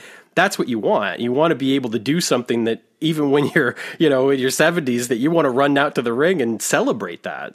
That that passion right there explained Pat Patterson to me. Uh, that's the passion that he had for the business. We used to give Pat so much grief, but you know, you look back on it, we'd see Pat. I mean, there'd be a match going on in the ring, and uh, Pat had put the match together. And uh, Pat had, you know, he had a huge investment, but you know these these aren't his blood. I mean, and uh, Pat would be sitting there, and you look at Pat. Pat would be crying. Mm. He'd be so into the match. It'd be unbelievable. And we'd have me, Bruce, and Jr. and Vince used to give Pat so much grief, you know, but you know, you understood his passion. You understood his, why he was Pat Patterson when you saw that, and and wow, what a feeling! Yeah. Uh, um, I, I could keep going all day, but one thing I do want to ask you real quick because we had a couple of people that wanted to ask a question about the Stooges, uh, and uh, I, I, had heard um, just recently, I believe, in an interview that you did talking about how it was very organic, um, and it just happened yeah. sort of naturally. Uh, was it easy for you guys to just be goofy because I because you never really had done that before in your career. No. And goofy, you know, you were this yeah. amateur wrestling. Yeah, was it easy for you guys to just go out there and be goofballs?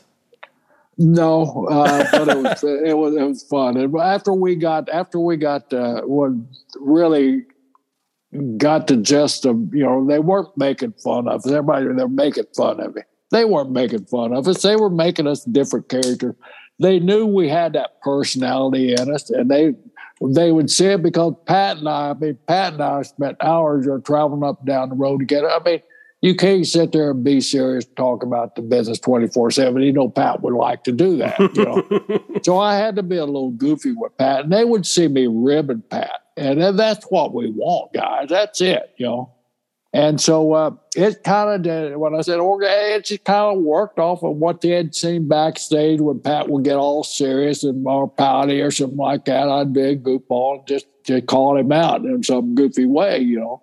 And it got old people, and, they like it backstage. That's the hardest damn audience in, in the business, you know.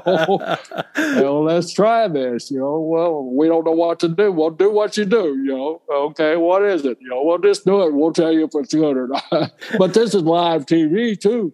You know? Right, right. There's no mistakes. So one thing, and, and we found out, the goofier we get, the better they like it. Then, man, I just opened the door right there. You know? yeah. Well, I mean, that was obviously that was during the probably the you know I was 15, 16, 17 years old during during those attitude you know days, and uh, you know you guys made me laugh. You, you you made me excited to see Stone Cold kick your ass. Like I mean, it was you know it, it was it was and wonderful. he kicked our ass. you, you know, know that that that's the thing about it. You know, here you got Stone Cold. He's fighting. He's battling for that number one spot with The Rock and all these other superstars. So he sees two old men out there. I mean, you know, he can't pull his punches. He can't pull his kicks. He's got to go out there and, and stomp a mud hole in us. And they, he practiced what he preached there. I mean, it's, he, he, Steve, Steve brought it to us every, every day at night, you know, and that hurt. what did you? To, speaking to Steve, what did you think about last night? Uh, about uh, his his match? I loved it, man. Yeah. I loved. It. I loved. It. I'm glad they didn't have to do no hokey damn 15 minute match or something like that because after a while, I mean, they did the right things at the right time. The credits to to, to Kevin Owens for for being in the right place. Yeah, yeah, absolutely. Um, you know, I didn't get the chance to ask you this earlier. You mentioned your surgeries earlier. How are you feeling these days? Like, how how how is everything? Oh man, you know, uh, my wife said I, you know, I got too, too much sympathy on that anyway, and move on. So I just, she she didn't let me. Uh, I mean, I thought I was going to run her off at the first. She stayed with me after that first week, man. She'll stay with me. So I'm doing great, man. I appreciate you asking, and you know, it, it, you know, it, you know, it's just something when you get old, and I'm blessed to get older that I needed to get done. I probably couldn't get done when I was on the road because our schedule sure. was so tough. So it was just stuff that I need, minor stuff, fortunately, that I needed to get done. And I got everything done they told me if I come one more time, they were going to give me a frequent flyer deal to Wendy's next door. So I had one more step, but I'm not going for it this year. well, I, I, have to say that your your tweets after after your surgery were very entertaining. Uh, made made me laugh quite a few times. well, I can't take responsibility for those. They were they were some mind that was working in, inside of my head there. You know, I got to go, but I want to leave you with one thing. You talked about Pat Patterson a little bit earlier. I want to leave you with one thing. All right. You know who told me to tell you? I told a friend of mine I was coming on your show. You know who told, told me to tell you hello? Who? Nobody. Pat Patterson's favorite joke. oh, Jerry, thank you so very much. I Tom Tom wanted to say something to you real quick. If you have just a second, uh, sure. Okay, sure. Yeah, I'll throw this over to Tom real quick. Yeah, I don't want to keep you. Thank you so much uh, from our community for this. We're all trying to do the same thing to keep the names of wrestling alive. Um, when I first created this game, it was written to be sold to the WWF in the 80s. And I'm curious if you had contact with somebody that I worked with for about a year before the WWF instead did a Milton Bradley game that you might remember back then. I don't know. But it was a it was a children's kind of board game more than it was. I, remember, I remember when it came out. Yeah. Well, believe it or not, I was in the running back then uh, before I created my company because I created my company because that didn't work out. But I was working through a man named Robert DeBoard. Do you remember DeBoard? I, I, remember Robert DeBoard very well. Robert Robert moved on after a few years, but yeah, I remember him. I, I had some work uh, uh, uh, uh projects with Robert several times when I was doing the local promotion. Okay, good. You know, I I've been asking people that, and not many people remember that name, and I was I'm really glad because now I can say I didn't imagine that it was Robert DeBoard. Right? I, I, tell you what I'll do. I, uh, Bruce Prichard is a very dear friend of mine, and Bruce is still with the company. And Bruce has one of these memories that he can remember just about every damn employee WWE and WWF has ever had. There's been a lot of them especially guys in Robert's position. And Robert was a was a player for the company there. So yeah, this is early '80s, and it was a yeah, time yeah. when they weren't as big yet. And when I right. called their office, Gorilla Monsoon answered the phone. it was either Gorilla or Howard. Either every time, anytime he called there. That's how big they were. Yeah, yeah. Well, yeah funny, again. funny, funny story. Yeah, and I'll tell you what I'll do. I'll ask Bruce if he if he remembers Robert, and he'll, he'll probably remember. Him. Might even know somebody that knows it. You know, so Oh, is he still? Is Robert DeBoard still alive? Uh, I don't have a clue. That's the reason I said I'll ask. I'll ask Bruce. Oh, yeah. Okay. Bruce, yeah. Bruce has information on him. So yeah, yeah. Thank you so much again for taking the time to. Uh, my pleasure, guys. Have a have yeah. a great Saturday afternoon and uh, go Brock tonight, right? Yeah, absolutely. Thank you so much, Jerry. This has been such an honor for me. I really appreciate it. Thank you so much. All right, great, great. Take, Take care. care. See you later. Bye bye. Take care, Jerry. Thank you. Thanks, Jerry. Thank you. That was Jerry Brisco. That was just one of the best times. I, I, I you know, sometimes I, I, have to remind myself. It's like, man, I've interviewed some wrestlers, like some wrestlers that I have been like a fan of, that I've watched, that I'm, you know, that I'm so into, and and and and it's always so cool. But it just feels like it keeps kind of getting better. You know, mm. I still like uh, like interviewing Magnum TA was such a blast. We were supposed to get like half an hour with him. He talked to us for like almost two hours. Like wow. you know that was that that was a huge thrill. But you know that said, there's just been so many cool ones. Uh, um, you know, after that and and and Jerry Brisco was so huge and I, I can't wait to to get the opportunity to talk to him again even if it's only briefly just to shake his hand and, and thank him so um, well you know I, I think you did a fantastic job with the interview Sam and I had a lot of other people commenting as well. Just like I think that how, this is probably like what your best interview there, and and uh, you, obviously you put a lot of uh, uh, preparation into it, and it definitely showed. So uh, great job there, Sam. Thank you very much. I appreciate that. I, you know, it was no lie last week when I when I was telling Mike that that I had, you know, really already kind of prepared for the interview in some ways uh, because at one point Chad and I and, and Jerry Brisco had had this text kind of chain going between the three of us, uh, just briefly, but uh, enough to enough to like. Uh, there was a moment when I was like, "Oh man, I'm texting Jerry Brisco. That's kind of cool.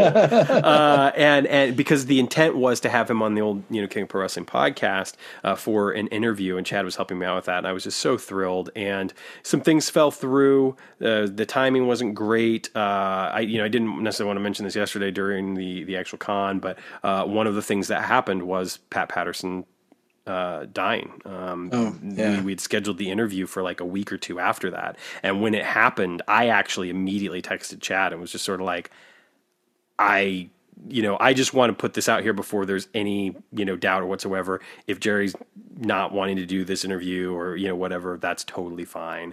Yeah. Um, and, and, and, and he didn't, you know, he, he, he we, we we canceled it. We were thinking about doing it later, and then like he got called to do some stuff with the performance center, and then Mania was happening, and then before you knew it, I think you know things were just kind of like I'd kind of moved on. He, everybody kind of moved on. So yeah. it was just, it, it, was such a thrill to kind of finally get to do it and some, and, and ask some of the questions that, that I had prepared for him back then.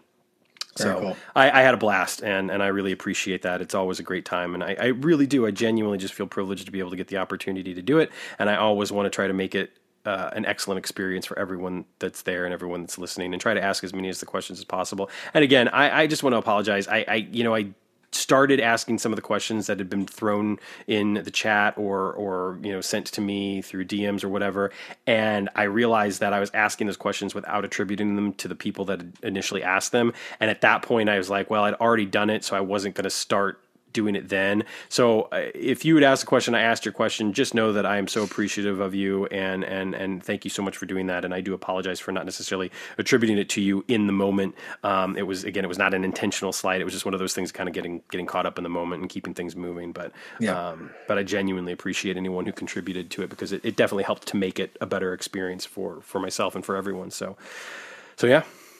Absolutely. Well, yeah, I'm looking forward to actually meeting Jerry in person uh, this summer, so that should yeah. be a thrill as well. So and get to hear some more stories. Uh, yeah, maybe uh, late night at the hotel bar too. We'll see.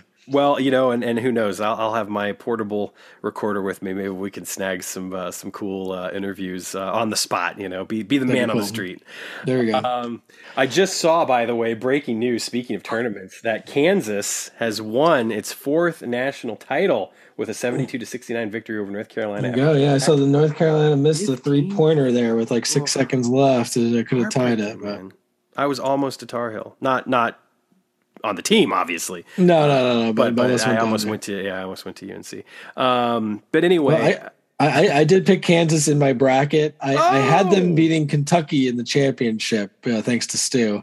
Uh, but I did pick Kansas overall to win. So uh, I think I s- still came in fourth in my uh, work pool. There, you are the which, tournament you know, master. So there we go. I somehow picked the winner out of it. Still, very cool. Very very cool.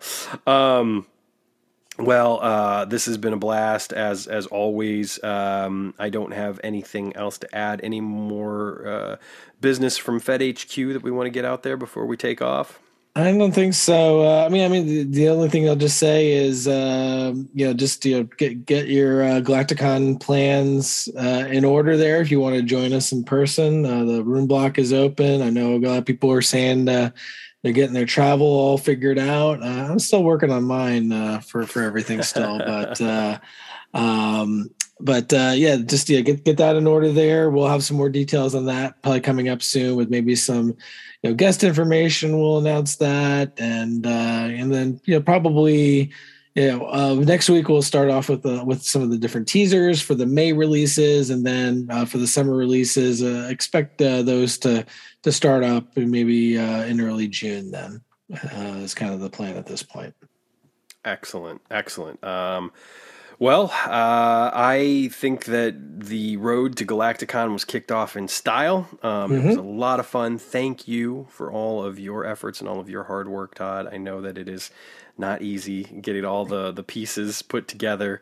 Um, but thank you as always for everything that, that, you do to make those things such a success because they are undeniably a success each time. Uh, I, I, think it gets smoother every time, and uh, yeah, I think uh, yeah, I, think definitely is a great time for everybody to get together and uh, and have some fun. So yeah, very happy to continue to do those. And yeah, I'd like to get more feedback from people, just kind of what they want to see from these future events that we do. I think we have a good sense of what we want to do for Galacticon right now. Uh, but you know, we can you know, we'll do something again in the fall. Yeah, I want to hear from people what the, what they want to have as part of that. Excellent. Yeah. Um, you know, feel free to to drop those in the comments uh, on the podcast, or of course, you know, just shoot a direct message uh, to Todd, um, or start a thread. Start a thread. Yeah, start a thread. Why not? Yeah. Um, enjoy enjoy the the community and the conversation, the fellowship. Um, and of course, to to our, our, our missing third here, uh, Mike Molesky, I just want to say thank you so much for all of your work as well. Um, it is it is always a great team effort, and there are a lot of other people to thank. Of course, uh, everybody who pitches in and helps to run a tournament room. Um, you know, anybody uh, who, who, who's doing you know anything, um, keeping keeping people entertained uh, in the in the room uh, while tournaments are going on, uh, and and of course everyone on all the teams: Zeke, Ty, Chad, Stu, Corey, Tim. Um, the whole the whole crew, Rob uh, and Tom himself. Um, it's always a wonderful time to get everyone together and to ask questions, talk, and and uh, to have a great time. We didn't talk about the auction. There was an auction. It was great. People people bought stuff, and the money will go to the TNT Hall of Fame. Yeah, now we've talked about the auction. There we talked about the auction. Yeah. All right, yes. let's and, get out we'll of here. Big, and we'll have a big one this summer too. So yeah. And funny enough, I got something in the mail today for the auction. That'll just go into the summer auction then. So it missed it by a day, but that that's all right. Uh, yeah. Christian uh, did get your package there, so uh, it will be there for the summer auction for sure. Awesome. Uh, well, thank you, of course, to all of the listeners. Uh, we we wouldn't be doing this without you, uh, or, or we would. We would just be talking into you know the darkness for no reason. Uh, and it's always wonderful to hear your thoughts and your comments. Thank you, of course, to everyone else in the community that's producing awesome content. of course, the Uncharted Territory crew, the Legends team, and Brockster Builds, um, Grandpa Choco uh, you know everybody that, that, that's out there, uh, Lee Longpre, uh, and, and, all the great stuff that, that we see on the boards and we see in the Facebook group, um, and you know, and even on the Twitter. Uh, in the meantime, take care of yourselves, take care of one another, stay safe out there. We'll be back next week with a brand new episode of Roll Up.